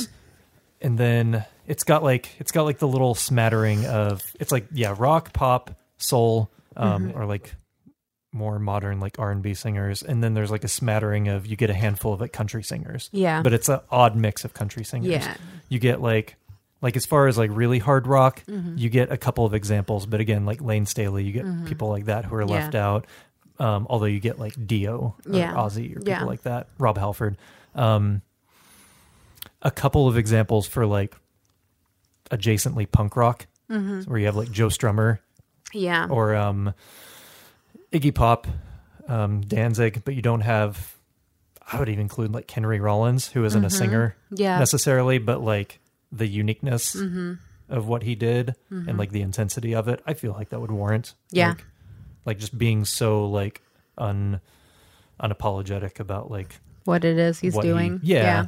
Um, but yeah, anyway, yeah, like not just a handful of like punk artists, and then kind of of the pre rock era, you get just a handful. Mm-hmm. Yeah. So it's like what Hank Williams is on there, Yeah, you're Sinatra, gonna yeah. yeah, Yeah, I mean, Rolling Billie Stone Holiday. is obviously going, going to always lean more classic rock, and then Mm-hmm. Yeah. they seem to just always include again the same twenty people for everything, yeah, and it's it's like we don't have. What if we didn't though? Would we, Yeah. we'd probably be okay. Like, what if we started phasing some of these out? yeah. Would we live? I think so. like i guess yeah like I, I figured i don't know if you put like hank williams or like uh barbra streisand Mm-hmm. um or sinatra then i think there would be a case to include like judy garland or something if you're gonna Yeah. do that hmm Or like Liza Minnelli or Liza something. Minnelli, yeah. yeah. yeah Mm. or even i don't know like pavarotti or something like that if oh, you're gonna go make that a route they did make a note about not including any opera singers. I forgot what it was, but they Oh, they okay. mentioned it. I don't remember Okay, what their excuse was, but cowards cowards. Um, while we're talking about country, I do think it's strange that Garth Brooks wasn't on it. Mhm. Um, we got George Strait, and that was kind of the most. closest to modern Yeah, well, they got Chris Stapleton, Mm, who yeah, like yeah. is kind of an in between guy. I think that was kind of nice. Um, but yeah, no, Garth seemed rude yeah and mm, while staying kind of on country, Brandi Carlile not being on the list was strange to me, especially if you're going to include like Carrie Underwood. They make very different music, but Brandi Carlile does lean country. I think Mhm. it's Americana. I think is usually what she identifies it as, but I don't know for for a, a current artist. If you're, they they included quite a few. I think Brandi Carlile should be on it. yeah and she's She's very So- hot. She's so hot right now. it's yeah it seemed strange to leave her off Yeah. that she was someone who I was really considering putting an example for. Yeah. Um, right on time, Yeah. the note Mhm. and that. Speaking of SNL performances like that, that was like a actual like physical Mm. Yeah. chill Yeah. inducing. Yeah. And she's another one who's like so consistently good. Like she Mm-hmm. hits it. She's one of those people who whose voice cracks on key. hmm Like um is it Merry Clayton hmm from Gimme Shelter? Merry Clayton wasn't on the list. I know she wasn't like a. Well, she put out solo albums, Yeah. but more of a background Mhm. singer. But come on, I Merry think for that song alone, honestly. Mm, yeah, yeah. yeah. Yeah. Um and plus, Brandi Carlile, like I'm saying this only having learned about Brandi Carlile within the Oh last yeah, we're, six years we're recent so. converts, yeah. yeah, but she has been like making albums for what twenty oh, years. A super long time. yeah, she's yeah. been at it for a Yeah. while. Like she's not. She ain't no spring chicken. Is that an insult? Do people say that as an ain't insult? no, this ain't my first rodeo. Yeah. Spring like, chicken. Like I'm no spring chicken. You call me a spring chicken? Bok, bok. Yeah, Brandi Carlile, absolutely. Yeah. Even even even aside for b- her being like a hot commodity the Yeah. last year or two, like just the last. I, I guess I really only know her two most recent albums, two Mhm. or three, but yeah, Yeah. those alone, like, Like that's she, another one where I she, she legitimately has the goods. So yeah, I thought about using her as an example, but Yeah. it's another one. Just listen to like those last two albums, and just about any song, like, yeah, like is a good example of her. ugh, even when she's like not belting, just the songs alone. Like Mhm. I, we're never having children. I don't want children. Never, never really have. But that song, "The Mother," like Mm, it's it's really something to get emotional when you're not someone who wants to have children about a song about having children. yeah, That's a special gift right there. yeah. when it's when it's that good, it hits just right. Uh, should we Mm. Oh my move God. to another? Wait, Yeah, there's she Brandi Carlile does this thing. I think she's done it a couple times where she will perform in a women's prison, and like sh like they'll have like a concert at a women's prison, and she played the mother. My God, if you want to cry, Yeah, I'll have to watch that. all those- I'm I'm not aware of that. There's a bunch of women there are mothers and they're just sobbing. It's really sad. yeah. Okay, yeah, she's, anyway. she's great. yeah. Sorry. Seems like a great lady. Um, I'm gonna artist. I'm gonna go through just some on my list that uh, I don't really have a lot to say other than I think it's strange they're not on there. Mm-hmm. Um, Jack White, I kind of expected to be on there. Yeah. I'm not a Jack White stan, but um, he just kind of seems like the the type that would be on this kind of list, and it's Yeah. kind of surprising. for like unique style. Yeah. Um, Joe Cocker, I've mentioned several times. He Yes, should have been on absolutely, it, yeah. especially in place of some people. Yeah. Um, Madonna, I thought it was really strange that she wasn't on this. She's kind of the Mm, archetype for the pop pop lady, Yeah. and she wasn't on it. Was she on the previous list? I don't think so. Really? Yeah. And Madonna, like I feel like for a long time was kind of a I could be wrong, but like kind of a critical A listical darling. diva, darling. I'll stop saying diva. I know you hate it. Yeah. Um no, I don't mind it. Like it's I guess it's more when I say it, it just feels You don't want to say it as like a pejorative. Right. Yeah. No, that we we we reclaimed it. Yeah. You don't have to worry. straight face in which you said that. Um, But yeah, Madonna, I can yeah. Yeah, I thought that was strange that she wasn't on it. Um, Tom Waits, he was Mm. on the last list. Um, let me get my. He was number 82 on the last list, and he did not make, make this one. Um, and I think he should have been. Yeah. Yeah, again just for like uniqueness. Yeah. Um, I also think Nick Cave should have been. I could have sworn he was, but apparently not. I, thought guess I just too. imagined it. I don't know. I know. left him off of my list of people who should have been on because I thought he was yeah, one. he he wasn't. I was kind of like also like Nick Drake usually makes this kind of list. Yeah. when we were going through the top 20 i really took a swing and i thought maybe elliott smith would be on it but like Yeah. i don't know that the, the nick drake elliott smith hole is filled um cat stevens yeah. you know not not on there but maybe maybe should have been The sort of soft spoken folksy vocal. Mm-hmm. and like a like paul simon wasn't found out that paul simon wasn't on the previous list but art freak and Gar- garfunkel was okay. pretty okay. crazy Yeah. Kathleen Hanna, I think, Mm-hmm. should have been on it. They included, you know, Courtney Love and Corin Tucker. That was nice. Yeah. But Kathleen Hanna, I mean, Yeah. doesn't get any better. Yeah. Put her on. Put her on the list. It'll get any better than that. Um, Shirley Manson. Shirley Manson, Pat Benatar, Yeah. A Crime. She just got inducted to the Rock and Roll Hall of Fame. Yeah. Put her on. Annie Lennox, who got Yep. inducted with the Eurythmics recently, was Yep. on the previous list um, at 93 and was left off of this one. I think That was very surprising. I think it's weird that she wasn't on it. Um, Alanis Morissette, Yeah. I think she should be on it. I, yeah, I mean, she's Alanis is great. Alanis is cool. Yeah. Also kind of surprising because I think Yeah. she put out like an acclaimed album a couple of years ago. Like people Yeah. are in a pro Alanis mood hmm Yeah, recent years. yeah, yeah, Yeah. and she's got a voice. This is kind of a. This is definitely my bias, but I think there's there's a world where Amy Lee could be on this. Yeah. You want to tell me there wasn't a cultural reset when Evanescence came out? Look at my hair. I, I am proof. but yeah, I mean, Amy Lee is one of the ones where it's like there's not a lot of women that get to be at that level. hmm So Yeah, that sort of. I mean the like the overall style of like the hard rock and Yeah. heavy metal Yeah. with like the clean female vocal. yeah, That's something that's been done a lot. Yeah. Like, there are a lot of good bands that do that, hmm but I think it speaks to her talent. yeah. There will be an Evanescence episode. Yeah. Oh, yeah. Yeah. that they were able to, and again, like going back to the manufactured thing, you can make Yeah. a case for any any successful band being manufactured. Mhm.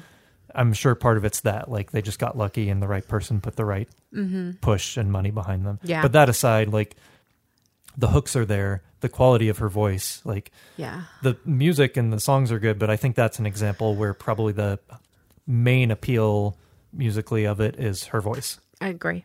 Yeah.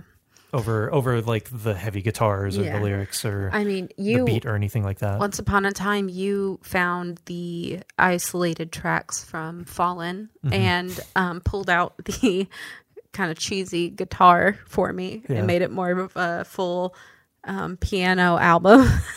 you gave me the piano cut, and then funny years later they came out with the synthesis album, which Mm-hmm. is strings and piano takes on their songs, which is What we always so good, wanted. so good. Yeah, it's we got so to see that tour, We it saw it live, good. and I think I cried. It was so good. I did spend like a decent amount of time after that show, sort of trying to justify to a lot of my friend, our friends, like, yeah, you know, They're they're, it. that's yeah, Yeah, pretty great. we'll have our time. Well, Yeah. the time will come when we will educate these people. Um, do you want to? I want to go to a clip. Yeah, I yeah. want to go to one of mine. We're. Uh, do, you want, do you want me to tell you the time we're at? Yeah. An hour and a half. Okay. I mean, but you'll there's some shenanigans you can cut out. Yeah. I think it'll be okay. So one of one of again the the most offensive to leave off the list to me is Ann Wilson from Heart. I just there's no excuse for it. Like Celine Dion, how do you not? Uh, I don't I don't understand. Like Heart was huge. They they were gigantic. They were very popular. They were they were ladies and sisters doing rock In different eras in too. different era. Yeah, they were like throughout the the seventies, eighties, and 90s I think. And Mm-hmm. yeah, I think all I want to do is make love to you was Yeah. early '90s. Yeah. Yeah, I don't. I don't understand how you leave off Ann Wilson. She is one of one of the the best Mm-hmm. ever, and we have a clip to prove it. This is Mistral Wind.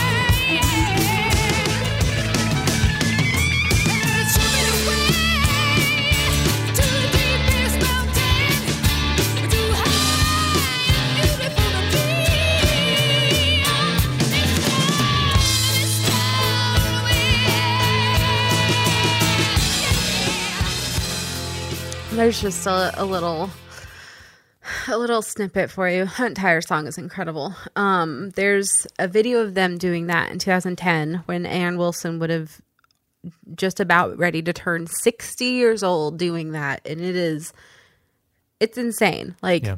she uh, obviously anyone gets older, their voice changes, but she can still do it. People make comments a lot about her like having lost her voice and not being able to, to hit the step, but really she, she can. Yeah. I don't know if maybe there was a period that was that was rough because I you know some singers go go through rougher periods and then Yeah. get get their healthy vocals back, but like she can still she still do it. It's Mm-hmm. wild. I yeah, I'm not I can't say I know every era of Heart Yeah. like I do some bands, but I've listened to the majority of their albums. Mm-hmm. Um, I don't know the last like the 2000s albums as Yeah. much, but yeah, any video I've seen, she sounds great. Yeah, like can she hit the original like Barracuda notes? I don't think so. I think they go a little lower, but Yeah. it's still like But for yeah, being she's got to be 70 now. Yeah. it- yeah. yeah, Like the more recent like the cover albums she's done, she still sounds yeah, great. it was really good. yeah. Yeah, it Nancy Wilson too. I mean for that Mm, matter, yeah. both I mean both great. yeah the, the humble vocalist Nancy, but Oh, she's also yeah. very good. Excellent. Yeah. Yeah, they actually sound a lot alike, honestly. Yeah. Like Nancy doesn't do the belts as much as Ann, but they sound pretty similar. Um, it's insane to not have Ann Wilson on this list, and Yeah. it, it might be the one I'm most angry about. Probably even yeah, I would say I don't know if it's more egregious than Celine Dion. Yeah, I If mean, I had to the pick, Celine like, a- Dion is like, almost laughable because Yeah. it's like silly ghost, but Ann like- Wilson is like offensive. yeah, like the three for me, it would be we've named them now. It'd be Ann Wilson, Celine Dion, Layne Staley, where it's just there's no justification Mm-hmm. Yeah. of leaving them off. yeah, I guess on the subject of I'm gonna name a few names. Go to- for it. Name some names. yes, on the subject of people who have retained their voices through the decades, Paul Rodgers that was at Mm-hmm. the very top of my list. yep, Where I I was trying to find a clip. The thing about Paul Rodgers is he just sounds great on every song. Yeah. He's not the type of singer to have like that one moment where he just like hits the super high note Yeah. and really goes for it. Just he has consistently a just good. consistently Yeah. good. The tone of his voice, he has a wide range. And if you watch any video, I don't know if he's toured any since COVID, um, but there's videos of him like right up until you know 2018, 2019. S- plays all the same songs in the same keys. He he does a thing live where he, I wouldn't say he like hits lower notes, but it's like in the studio you can tell that's where he gives it his all. Yeah. where he hits like the highest notes he can, mm-hmm. and then live, I think probably to preserve his voice, he won't hit like the super high note, but he also doesn't like duck out of it. He Yeah. just he still has the same vocal range. It's not like he sounds weaker or like sings it differently than you hear in the studio. Mm-hmm. And yeah, he sounds the same in the within the last few years as he did when he was like I think when Free started he was like 18. Yeah. So since he was a teenager, which is insane now that he's in his early 70s. yeah. So yeah, Paul Rodgers um He was 55 on the previous list, so he did make it before. weird. He should have he should have been on. Mm-hmm. Yeah, I think it's strange he was one that got Yeah. And that's cut. kind of one that a lot of rock singers like point to as one of the great ones. Yeah. Like he's he doesn't do the Robert Plant thing of singing super high. Yeah. But just having like that sort of bluesy. Yeah. Yeah, like uh I think I don't want to be wrong here, but I think he mentions listening like being a fan of like Otis Redding. Yeah. Mm-hmm. that type of vocal, which you can sort of hear it, where it's like the lower sort of low mid rangey Mm-hmm. baritone voice. But yeah, Paul Rodgers was one. Um Brandon Boyd, Yeah. um, another person who I was trying to come up with a clip for, but is just kind of great. Yeah. Um, and just the styles that he did, Mm-hmm. um, sort of the basically rapping on Yeah. the first two Incubus Yeah. albums, Yeah. but like in his own way, not trying to, not trying to sound like he wasn't trying to sound like, uh, I don't know, like he was an NWA or something. Yeah, yeah. Or, Or a Beastie Boy. yeah, Yeah. He was just doing his own thing, and then also having like like his vocals, like his sung vocals in the early albums, sounded very like you could tell he was listening to like Mike Patton. Mike Patton also like kind of surprised. I might need to get education on Mike Patton. All I know is that one Faith No More song. Yeah, That's where he's him, making right? fun of Anthony Yeah, Kiedis. Yeah. yeah. but yeah, then getting into like Morning View, and then especially like Crow Left of the Murder, Mm-hmm. Yeah. and Light Grenades, where Yeah. Mm-hmm. he's like expanding his range. He was still like a young man. I think he was. God, he probably wasn't even thirty yet, but like that was the peak of his voice, like five and six albums Mm-hmm. in, and then um, he's kind of a person where it seems like only like once he was hitting forty, he was having some vocal troubles. Mm-hmm. And then I think within the last year, he was there was a clip where he's like just talking like upfront about it and saying he got like some sort of nose surgery because he Mm. had broken his nose as a kid, and that's what's been causing his troubles. Mm-hmm. Oh. the nose expanding when you get yeah. older, Yeah. and I guess he got a surgery to try and repair it, and he's been sounding good again Good. now that in Yeah. his you know mid forties or whatever. Brandon Yeah. Boyd, uh, Burton Cummings from the Guess Who, Yeah. excellent like the type of just like balls out screaming Mm-hmm. but also just like the he can do that sort of paul rodgers type of lower Yeah. soulful singing but then go up to the robert plant screaming voice Mm-hmm. and just had like a a string of like a ton of hits for a good few years Yeah. Like um, No Time. no Is time that the song? Yeah. Like that, man. What a, what a good example. these eyes Oh, yeah. A classic. sly stone Uh, yeah. I had him on my list, but I was going to let you yeah take it. uh sly stone just Uh, oh, oh, was on the list uh, previously at Really? 78. Yeah. Oh. Yeah, him just having the mix of like really like deep like gospel Yeah. um and like that 60s R&B And then just like funk. just like yeah like like family affair just the really Yeah. like low voice or if you want me to stay Uh-huh. But then like can genuinely like sing. Like, yeah uh, and like the scream not screamy but like the high like falsetto like notes let me have it all. Like Yeah. that one's like yeah genuinely good vocals. yeah Like singing. like yeah just like kind of blending like the the Motowny Staxy Mm-hmm. singing with like funky sort of James Brown like more being like a frontman Yeah. kind of in a way that it's like I feel like I'm a Sly Stone super fan, but I feel Mm-hmm. like it's one of those things where I feel like a lot of people don't like he's the one who made all that kind of sound Yeah. natural Yeah. in a way that people don't realize. Yeah. Like Prince, Yeah. which obviously Prince is great. Prince is really high in the list and should have been. Mm-hmm. Yeah. I feel like Prince got a lot of that from Sly Stone. Yeah. And I think he was like upfront about it. Like, yeah, Sly Stone was the guy who I got all that from. Yeah. Like the gospely thing, the funk thing, the R and B thing, Mm-hmm. and then like a little bit of like pop and rock and psychedelic music. Just all He did it all. into- yeah. Another uh, influence example, and one that I forgot to write down, but was on my list and probably on yours, is Andre 3000. Yes. He Um, was coming up. Yeah. Like I'm sure there's like Prince influence with Andre 3000 because it's Prince and he Mm-hmm. influenced everybody. But I mean, Andre 3000 could do probably a spot on Sly Stone singing. Mm-hmm. Like it's there. yeah. He he yeah like Sly She Stone is my lap. yeah yeah yeah yeah Yeah. But Sly Stone is the example of like he did all of it and he did it the best. Mm-hmm. Like pe- people take influence from from him. He's the one. He's, yeah. Yeah.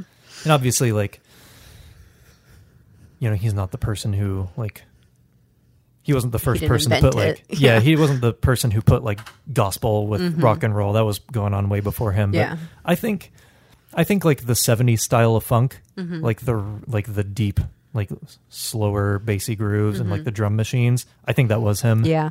Like, obviously, you had, like, as far as, like, the more up tempo, like, the uh, breakbeat type drums Mm-hmm. and the, sort of energetic horn sections. That was more like James Brown was Mm-hmm. doing that kind of thing. But when you get into the like sort of like really like stoned sounding, um, Yeah. flabby bass and Yeah. drum machines, that was all sliced. Up, it was just it's just so like balls to the wall like wild like yeah, like there there's i don't know there's like no box for it he just Yeah. kind of goes all out yeah. all the there's time. a riot going on. Yeah. fresh, like yeah, fresh is a perfect album fresh. Yeah, Yeah.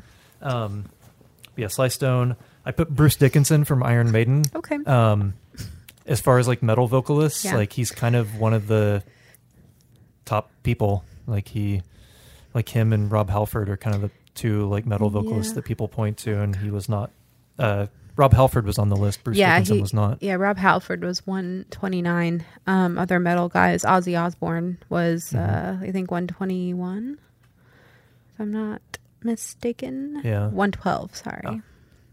my bad dio was on the Dio, yes. Uh, he was. Oh, sorry, I was looking under D, but they they put him under Ronnie James Dio, his real name.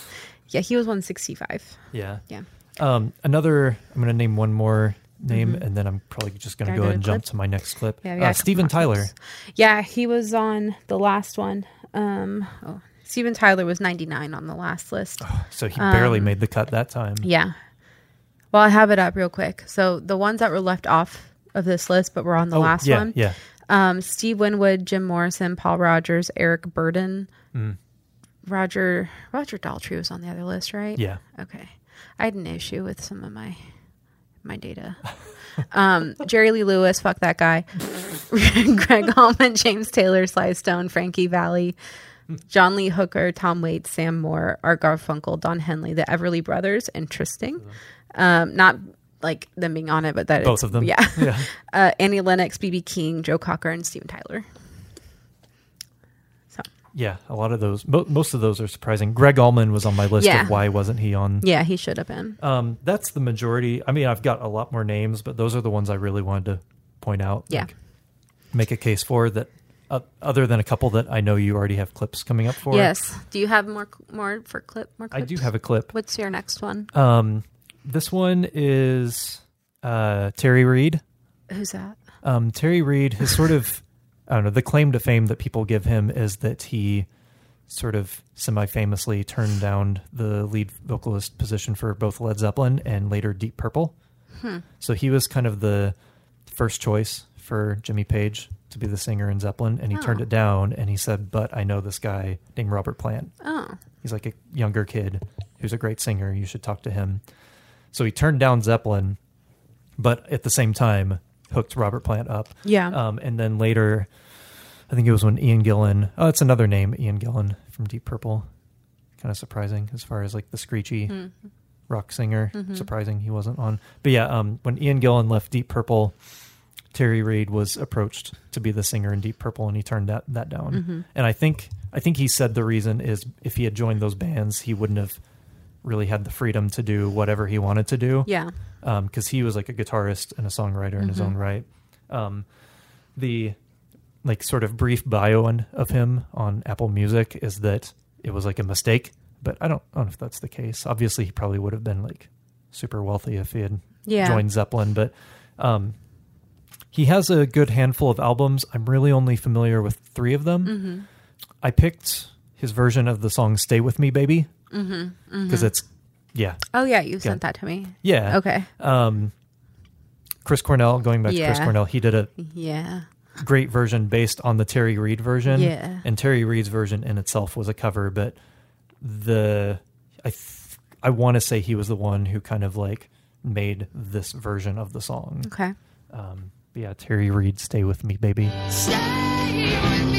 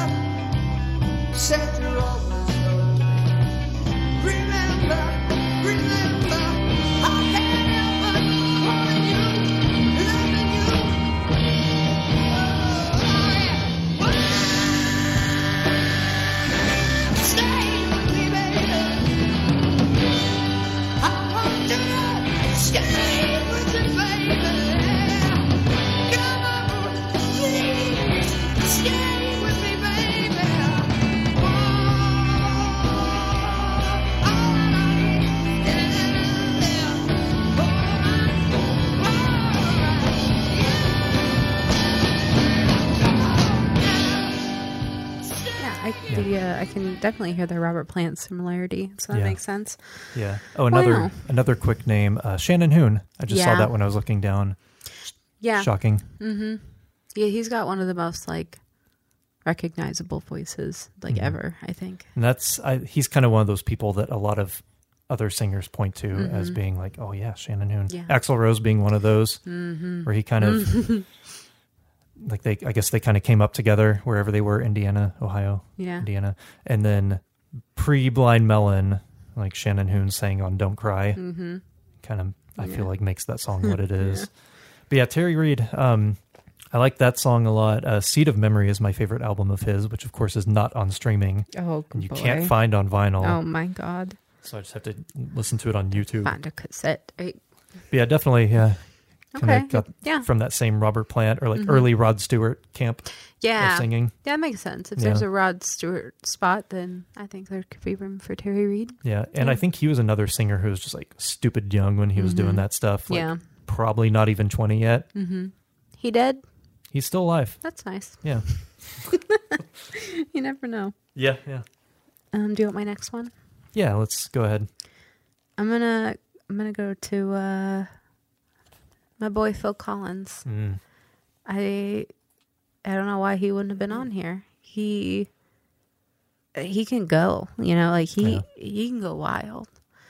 And he again has like a very distinctive voice. It's strange. He sounds a- a lot like Peter Gabriel sometimes.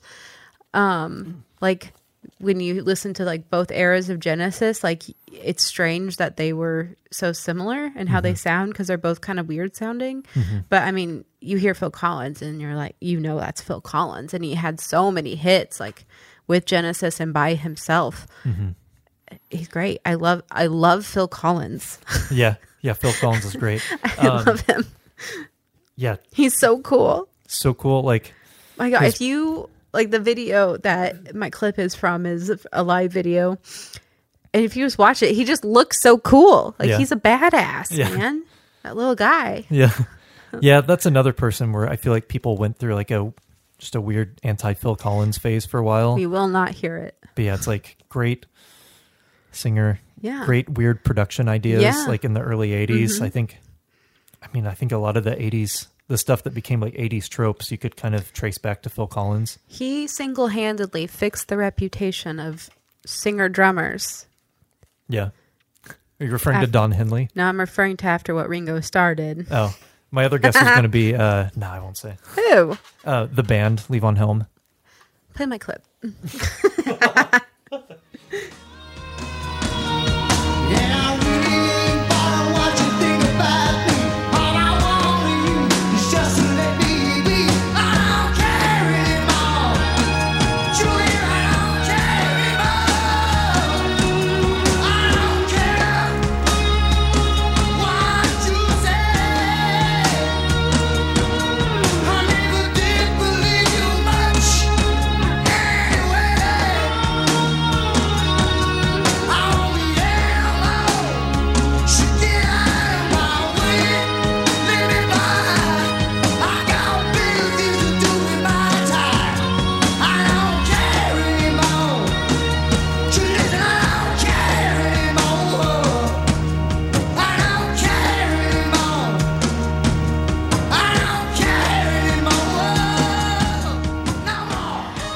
Like he is just putting it, all out there. Like he is just he like- is just going as hard as he can. It's like he's losing his voice and he doesn't like he doesn't care. he doesn't care. Yeah. It's so good. I don't know. I don't know what to tell you. I just love Phil Collins a lot. Um, And he has a really good sense of hooks. Like yeah, the just putting out like his solo hits and Uh-huh. then Genesis being like yeah, putting out all those all their hits Yeah. with him at the same time. yeah. But then also being Robert Plant's drummer on his first two Yeah, albums. Isn't it fun? The also the song my, um, almost my pick was against all odds because that is Mm, yeah. just, like what a song. Yeah. My goodness. If you haven't heard the episode of This American Life, I think it's with I can't remember the girl's name that did Starlee Kine. I think was anyway. Look it up. This American Life. Phil Collins. There's an episode where this girl goes through a breakup and um like her song with her boyfriend was against all odds and so she she somehow got to talk to Phil Collins about being heartbroken and then with his guidance wrote her own heartbreak song. It's it's so good. I just also fun fact his bass player played bass on Vanessa Carlton's Thousand Miles. Like everything he touches, every person Phil Collins is with is just good. Yeah.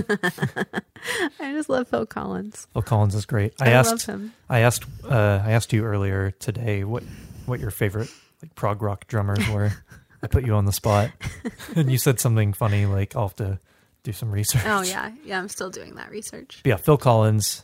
I mean, just even He's one of the best. yeah, even aside, just as a drummer, just great drummer. Yeah. It's one of those things that people like to point out as like a like a fun rock fact. Where Yeah. it's like he's he was actually a drummer first, but like really like it wasn't just that he was a drummer. He's a great drummer. Yes. He's like one of the best drummers. yes. Even if he had just even if Genesis had just like split when Peter Gabriel left and Yeah. Phil Collins had like not gone on to success, Mm-hmm.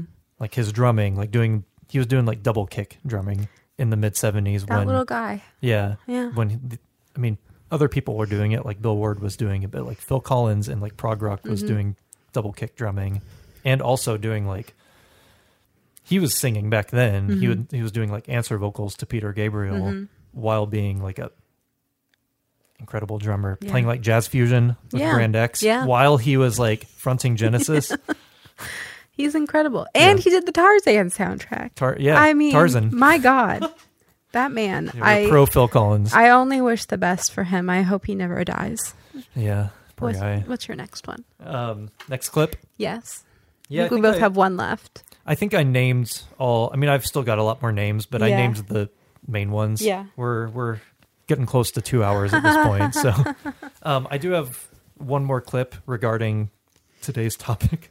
I, I think we mentioned this person briefly, um, but I saved I saved any ranting so I could bring up my clip. Uh, Scott Weiland. Yes. Um, when we were talking initially about the kind of big grunge vocalists, um, it's probably no secret that we're fans of that era. But I do think like all of the sort of big four, as you would call them, grunge vocalists, like all deserved their spot for their own reasons, like mm-hmm. Kurt, Eddie, Chris, Layne. Yeah. But then you still have like beyond that. I mean, Scott, like Mark Lanegan is another name that Yeah. we haven't mentioned yet, but I mm-hmm. feel like deserves to be on the list for Neko kind of Case. Sorry. Oh, I yes. forgot. Yes, Yeah. Neko Case. I was going to mention Neko Case when we were talking about like country vocalists. yeah, I like she's forgot. maybe more on the outskirts because it's not like the mainstream country. Yeah. But yeah, Neko Case, Sorry. absolutely. Sorry. No, it's fine. I think I think we start getting on the Brandi Carlile subject, and I forgot about Neko Case. Mm-hmm. Yeah. But- Sorry, Neko Case. I love you. yeah, absolutely should be on the list. yes. But yeah, kind of the same as like a Mark Lanegan um, or like a Shannon Hoon, people who are more on the outskirts of like the big four grunge bands. But Scott Weiland got a lot of flack early on Mm-hmm. for sounding like an Eddie Vedder ripoff, which is ridiculous. Yeah. Um, I think obviously he was singing in that baritone, like sort of, you know, that thing. I am, I am, I am. But I really think I think there's some Eddie Vedder in there a little bit, but I think it's a mix of Eddie Vedder. I think there's more Layne Staley. Like I think he was maybe listening to. I think there's too much like close overlap in when Ten and Core came out. Yeah. that he was maybe the listening to. influence to be there. Yeah, I think he was maybe listening to more Facelift. Um, he was also obviously like a big Jim Morrison fan, Yeah. so I think there's some like a, a modern take of Jim Morrison, Mm-hmm. and that's another thing. I think I think the doors were really circling back around in the 90s that just a lot of those people were kind of like nothing happens in a vacuum and Mm-hmm. i think a lot of those singers were probably growing up listening to the same stuff Yeah. so eddie Yeah. Mm-hmm. vedder also a big jim morrison fan so i think a lot of those people were just growing up listening to the same stuff Yeah. um i also hear like maybe some ian astbury of the cult yeah. also should have been on the list Yes. and I, this is a hot take, but uh, a couple of those songs on core, I'm getting heated. I had to lube up for that. I swear that like one or two songs on core, he was listening to Jane's Addiction. Like Scott Weiland does not sound like Perry Farrell, Yeah. but like Piece of Pie and Naked Sunday, just throwing out songs. He, uh, I'm convinced he was listening to Jane's Addiction, and that was his take on trying to sound like Perry Farrell. And instead, people interpreted it as this guy's trying to sound like Eddie Vedder.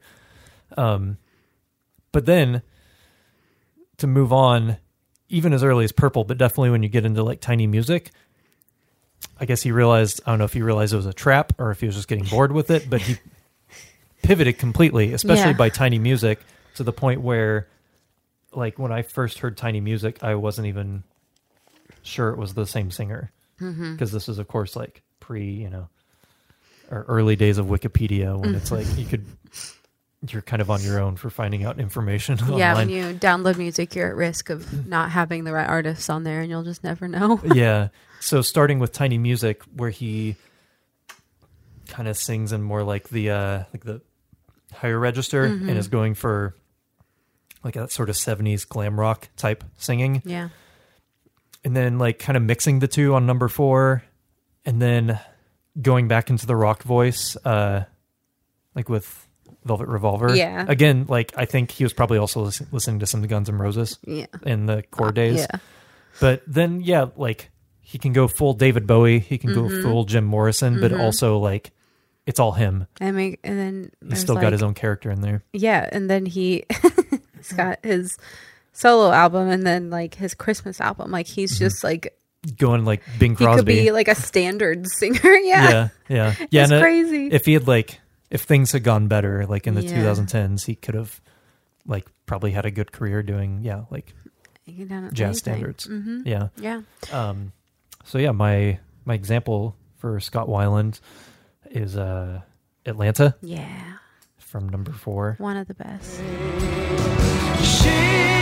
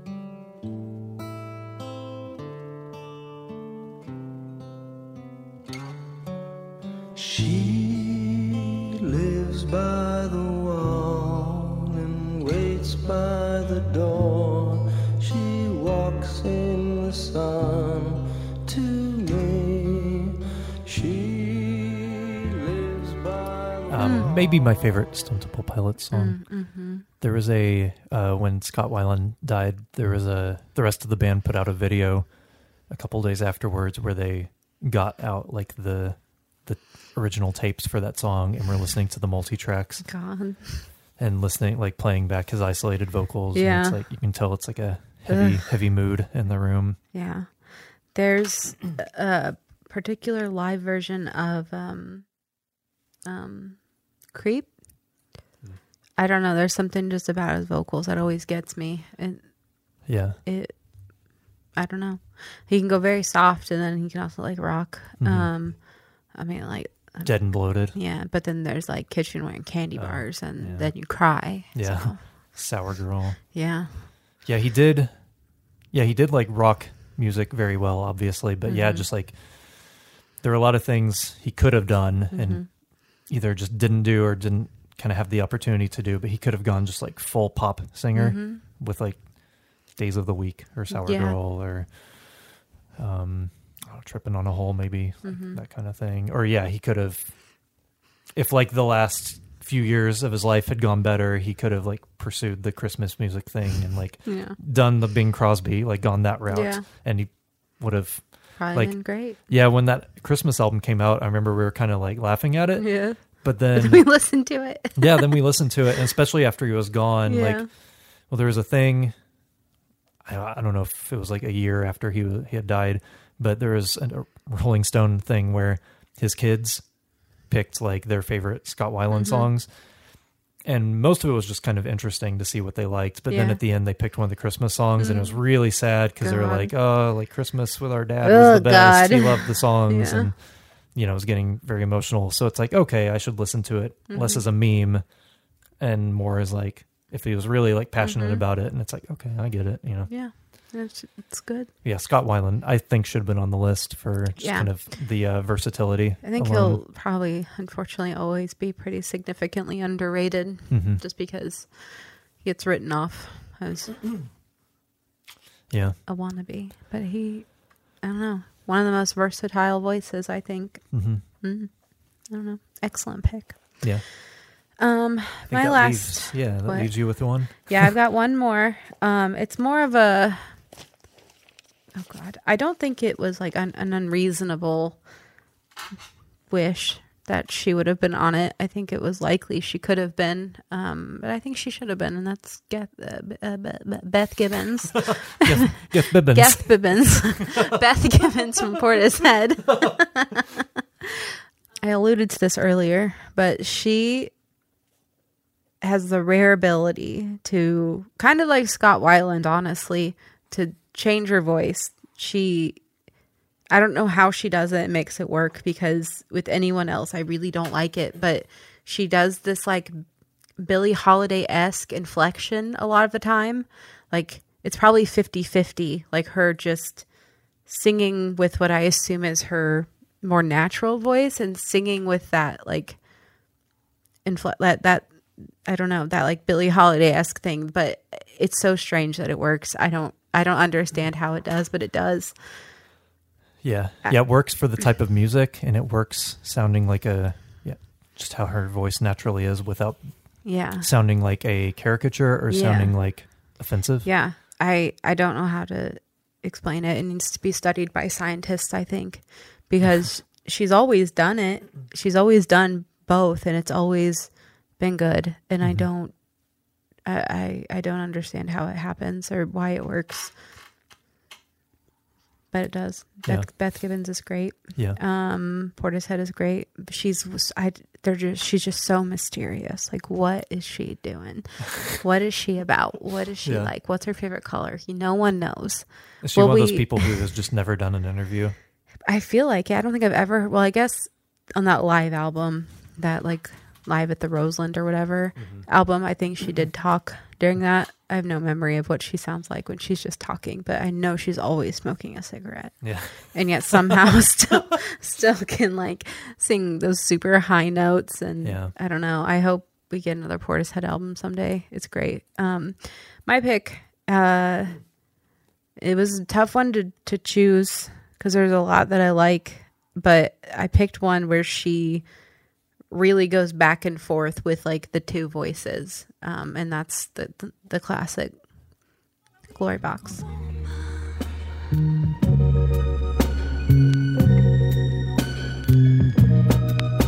from this time unchained. We're all looking at a different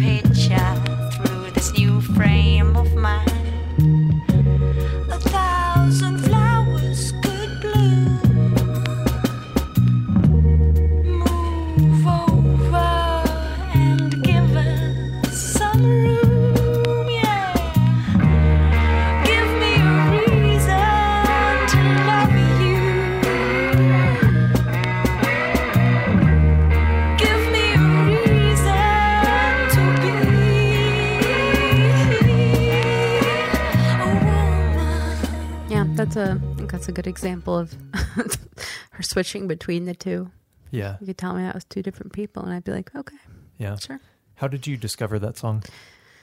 Um, I think I discovered Portishead because I was a teenager who liked Evanescence and therefore found and read every Evanescence interview. And one of them, Amy Lee mentioned um, being heavily influenced by Portishead and then called out Sour Times as one of her favorite Ooh. songs. Yeah. So then I listened to that and then I just got the album and listened to all of it.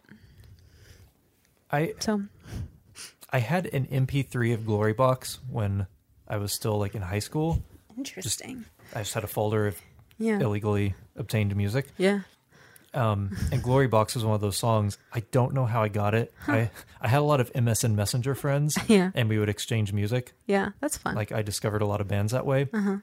But usually, all the people I, I was friends with, it was either like going to be classic rock Mm-hmm. or hip hop or metal. And it must have been that someone sent me Glory Box. Yeah. because I I don't know how I got it otherwise, but I had just that one song and I loved it and I listened to it a lot. But again, like it being like that era of the internet, like pre-streaming, and it was still somewhat difficult to illegally get music. Yeah. Where I just had that one song, and that was another thing where when we met, I realized you liked Portishead, Mm-hmm. and then I think once we started like hanging out a lot more, you had the CDs, so Yeah. I listened to them more that way, and Yeah. but yeah, I, I I've tried to remember how I obtained that song, but that was the only song I knew for like You don't choose that; it chooses you. yeah, just Yeah.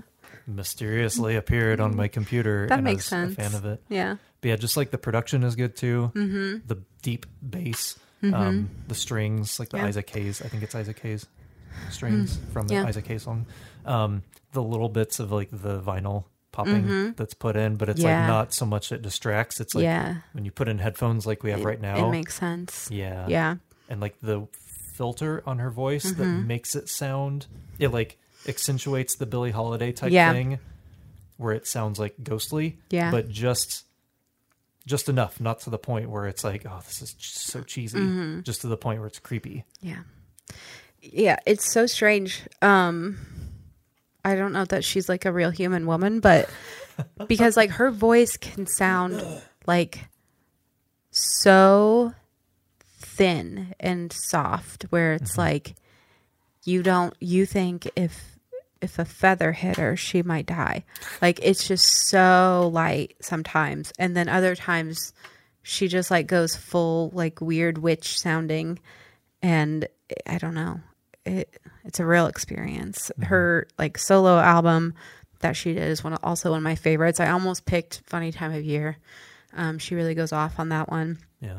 The live album, which I think there's video of all of that too, is interesting because that like filter on her voice is still there on those. But she's again like another one where she she pretty much sounds the same on everything. So yeah. I love her. yeah good example hmm I would hope she makes music again. More. also it's connected to hearing Molly's cover of it Yeah. the other like a week or so Yeah. yeah, which Yeah. is a bold decision to cover that song but I feel it- like it's a good cover sounds of it it sounds great. I love Yeah. it. Yeah. Well, um, I think that's all of our examples I- I think- pertaining to this list. yeah, I think I think we've we've touched on everything. We've we've exhausted the yeah. the subject. Yeah. I like Rolling Stone lists. I think it's fun Yeah. to talk about and get mad Yeah. about. I feel like that's why they make the lists. To, Oh, yeah. Not like to make people maybe a little bit to make people mad, but to make people talk. Yeah. Um, And I think that's good. I anytime people talk about we should we should all talk more. Put the phones down and Well- act like you really know each other. I don't know, I don't need any new friends, I don't think, but um I don't know. I like talking about music. Um so we're going to do it more. Yeah. Yeah. Who cares? We're all going to die. Why not? this is the worst thing I do. Fine. Yeah. This is what we do. This is essentially what we do Yeah. most days anyway. It's just now we're in the basement. We're documenting it. yeah. Deal with it. And there's Um, there's art and and I ha- I set up a I finagled a recording situation to Yeah. make this work. Yeah, I'm to hearing accommodate this. Hearing my voice as I speak for the first time. I used to work at a radio station where we were supposed to wear headphones anytime we spoke on the air, but it was so distracting and embarrassing. I could not do it. I refused to put them on. So I didn't. I read the weather raw. Rod, Rod Dog in the weather. I was raw dogging reading them reading them weathers. trying to say the word precipitation. Pre- precipitation. It was really hard. Did you ever say precipitation? I don't know what I said. um, yeah. I think I would say participation. participation. Yeah. Yeah. Embarrassing. Yeah. I someone did a similar thing when I was watching the news blooper Oh, compilation God. when I was doing that, where someone was like particip, particip, participation rain. It's gonna rain. news blooper compilations on. YouTube. That's, That's funny. fair. Okay. Well, that's your plug for the week. Yeah. yeah. Um, any Um, any last thoughts on the Rolling Stone list? Um, yeah, they they really left off hip hop, which I think is weird. Um, I don't really understand why, but again, like Andre 3000 should have been on it for sure. So Yeah. he did both. Yeah, I think the only time that hip hop was represented was if it was someone who like Lauryn Hill, who is Yeah. kind of equally regarded as a Mhm. as a singer Yeah, and as a rapper. yeah. I think that's the only time it was ever I think really Rosalia does both, Mm, right? Yeah. She was number 200. I think she. yeah. I might be wrong. I, I'm not super familiar, but I think she does Yeah. both. But yeah, the I didn't know if I would have to imagine that was a conscious thing. Yeah. Just leaving Strange. off like otherwise you would have had, you know, like whoever Tupac or something Mhm. on the list, but so it must have just been like if if they rapped then they were also like acclaimed as a singer in addition to that. That must have been Yeah. their criteria was. I don't know. But yeah, again, like the the country choices seemed like sporadic. The Yeah. uh, heavier like metal and like or like punk rock choices were sporadic. Pre rock and roll sporadic, but whatever. It, it got us to do this. So.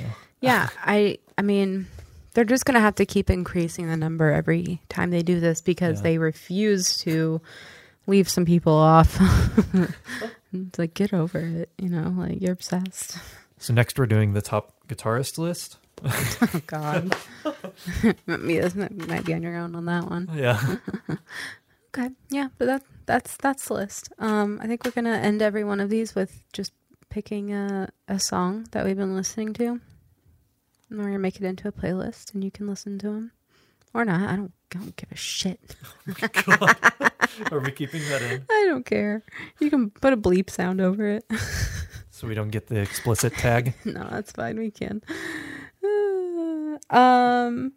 Do you want to do yours first or mine? Yeah, I'll do or- mine. So mine was inspired by the list. I um shamefully wasn't super familiar with Aretha Franklin's catalog. To me, for most of my life, she was just like the lady who could sing. Like I obviously always knew that she was like the singer, but in my head, she was more of like a standards singer. You know, I I that's just kind of how what I always thought.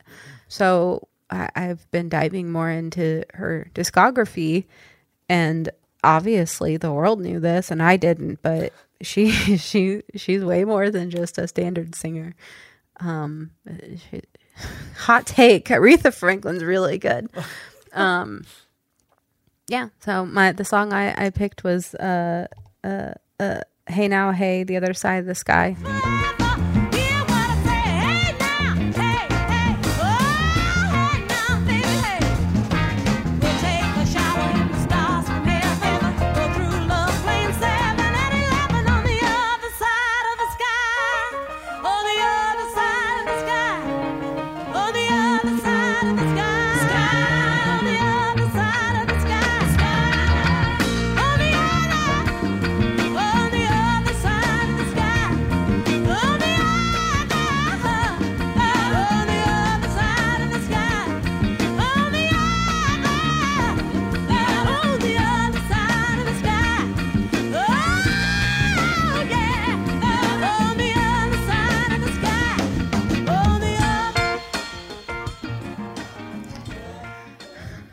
That song has like a couple parts that it goes through, which I really like. I also just looked it up and saw that Billy Preston did a piano solo on this album that this The- comes from. That that just started on Um, or a different song. I think a different song. Hmm. Um, but he he's on the album, so Yeah, the Great. just the instrumentation on it's so good. that album is It's really like good. I don't understand. Also, um, according to Wikipedia, my only source of information is uh, saying that Aretha Franklin is the sole writing credit on that song, which Really, pretty sick. that's pretty cool. Yeah. that's a great song. Yeah, I, I, I love it so much. I was also uh, ignorant of Aretha Franklin Yeah. prior to this last week. I knew like respect, obviously, Mm-hmm. um, her version of Natural Woman, which Mhm. is probably the is that the most famous? Probably. Yeah. Maybe respect. I don't know. Or I mean, like her version of Natural Woman is the most Oh. famous version of that song. Yeah, either that or Carole King, I guess. Yeah. But yeah. I knew those two and Chain of Fools. Mm-hmm. Yeah. I, there's probably others I'm forgetting, but those three I definitely knew. Mm-hmm. So yeah, I did the same thing. I started listening to some albums, and yeah, yeah, I agree with the hot take that Yeah, it's just like you knew she was good, but then you listen to it and you're like, oh, yeah, I didn't know how good she was. yeah, apparently. like yeah, she's like one of those where it's like effortlessly good. yeah. But then this, like- but like then the- the songwriting is also like Yeah. you knew that the vocals were good always, of Yeah. course. But then now I'm like, oh, but the songs are actually like, Yeah, and the placement of the background vocals, yeah, where they come in just at the right time, Mhm. like on that song, yeah, where they're just coming in, like it, they took a break to let her like do the belting, but then Mhm. they came in right when they needed to. Yeah. It's very well put together. incredible. That's Yeah. my pick. What's yours? Um, my pick isn't really related to the list, but uh, it's so I, I go down I go down YouTube rabbit holes and I listen to a lot of whatever the algorithm feeds me. um, and one day it was feeding me a lot of uh, um, what's it called? City pop. It's uh the Japanese what? Japanese like 70s and 80s music. I think it's called city pop. Um, so anyway, I've been uh, to anyone who listen who will listen to me. I've been talking about uh, some Japanese singer called Minako Yoshida. Uh huh. uh Um, huh. I remember that. yeah, because Okay. the algorithm has been it suggested music within that the style that she played. Okay. So then I kind of did some deep diving, and then I, one of the artists that was recommended within that genre was her. Uh huh. So I listened to some albums, and I've been listening to her a lot the last like three or four or Uh-huh. five months. So the song I picked is from Minako Yoshida, and it's from her, I believe, 1980 album called Monochrome, and the song is Tornado. Okay. Before I play that, uh, I wanted to give my sort of runner-up pick, which was the new Elder album, Mm-hmm. Innate Of Passage, which came out in November. Yeah. I thought about playing a song from that, but of course. Elder, their songs are very long, yeah. so it would have taken three minutes to get. You know, you got to play the whole thing because there's a great riff in the beginning. There's ambience, then a riff, then another riff, then the Mhm. vocals.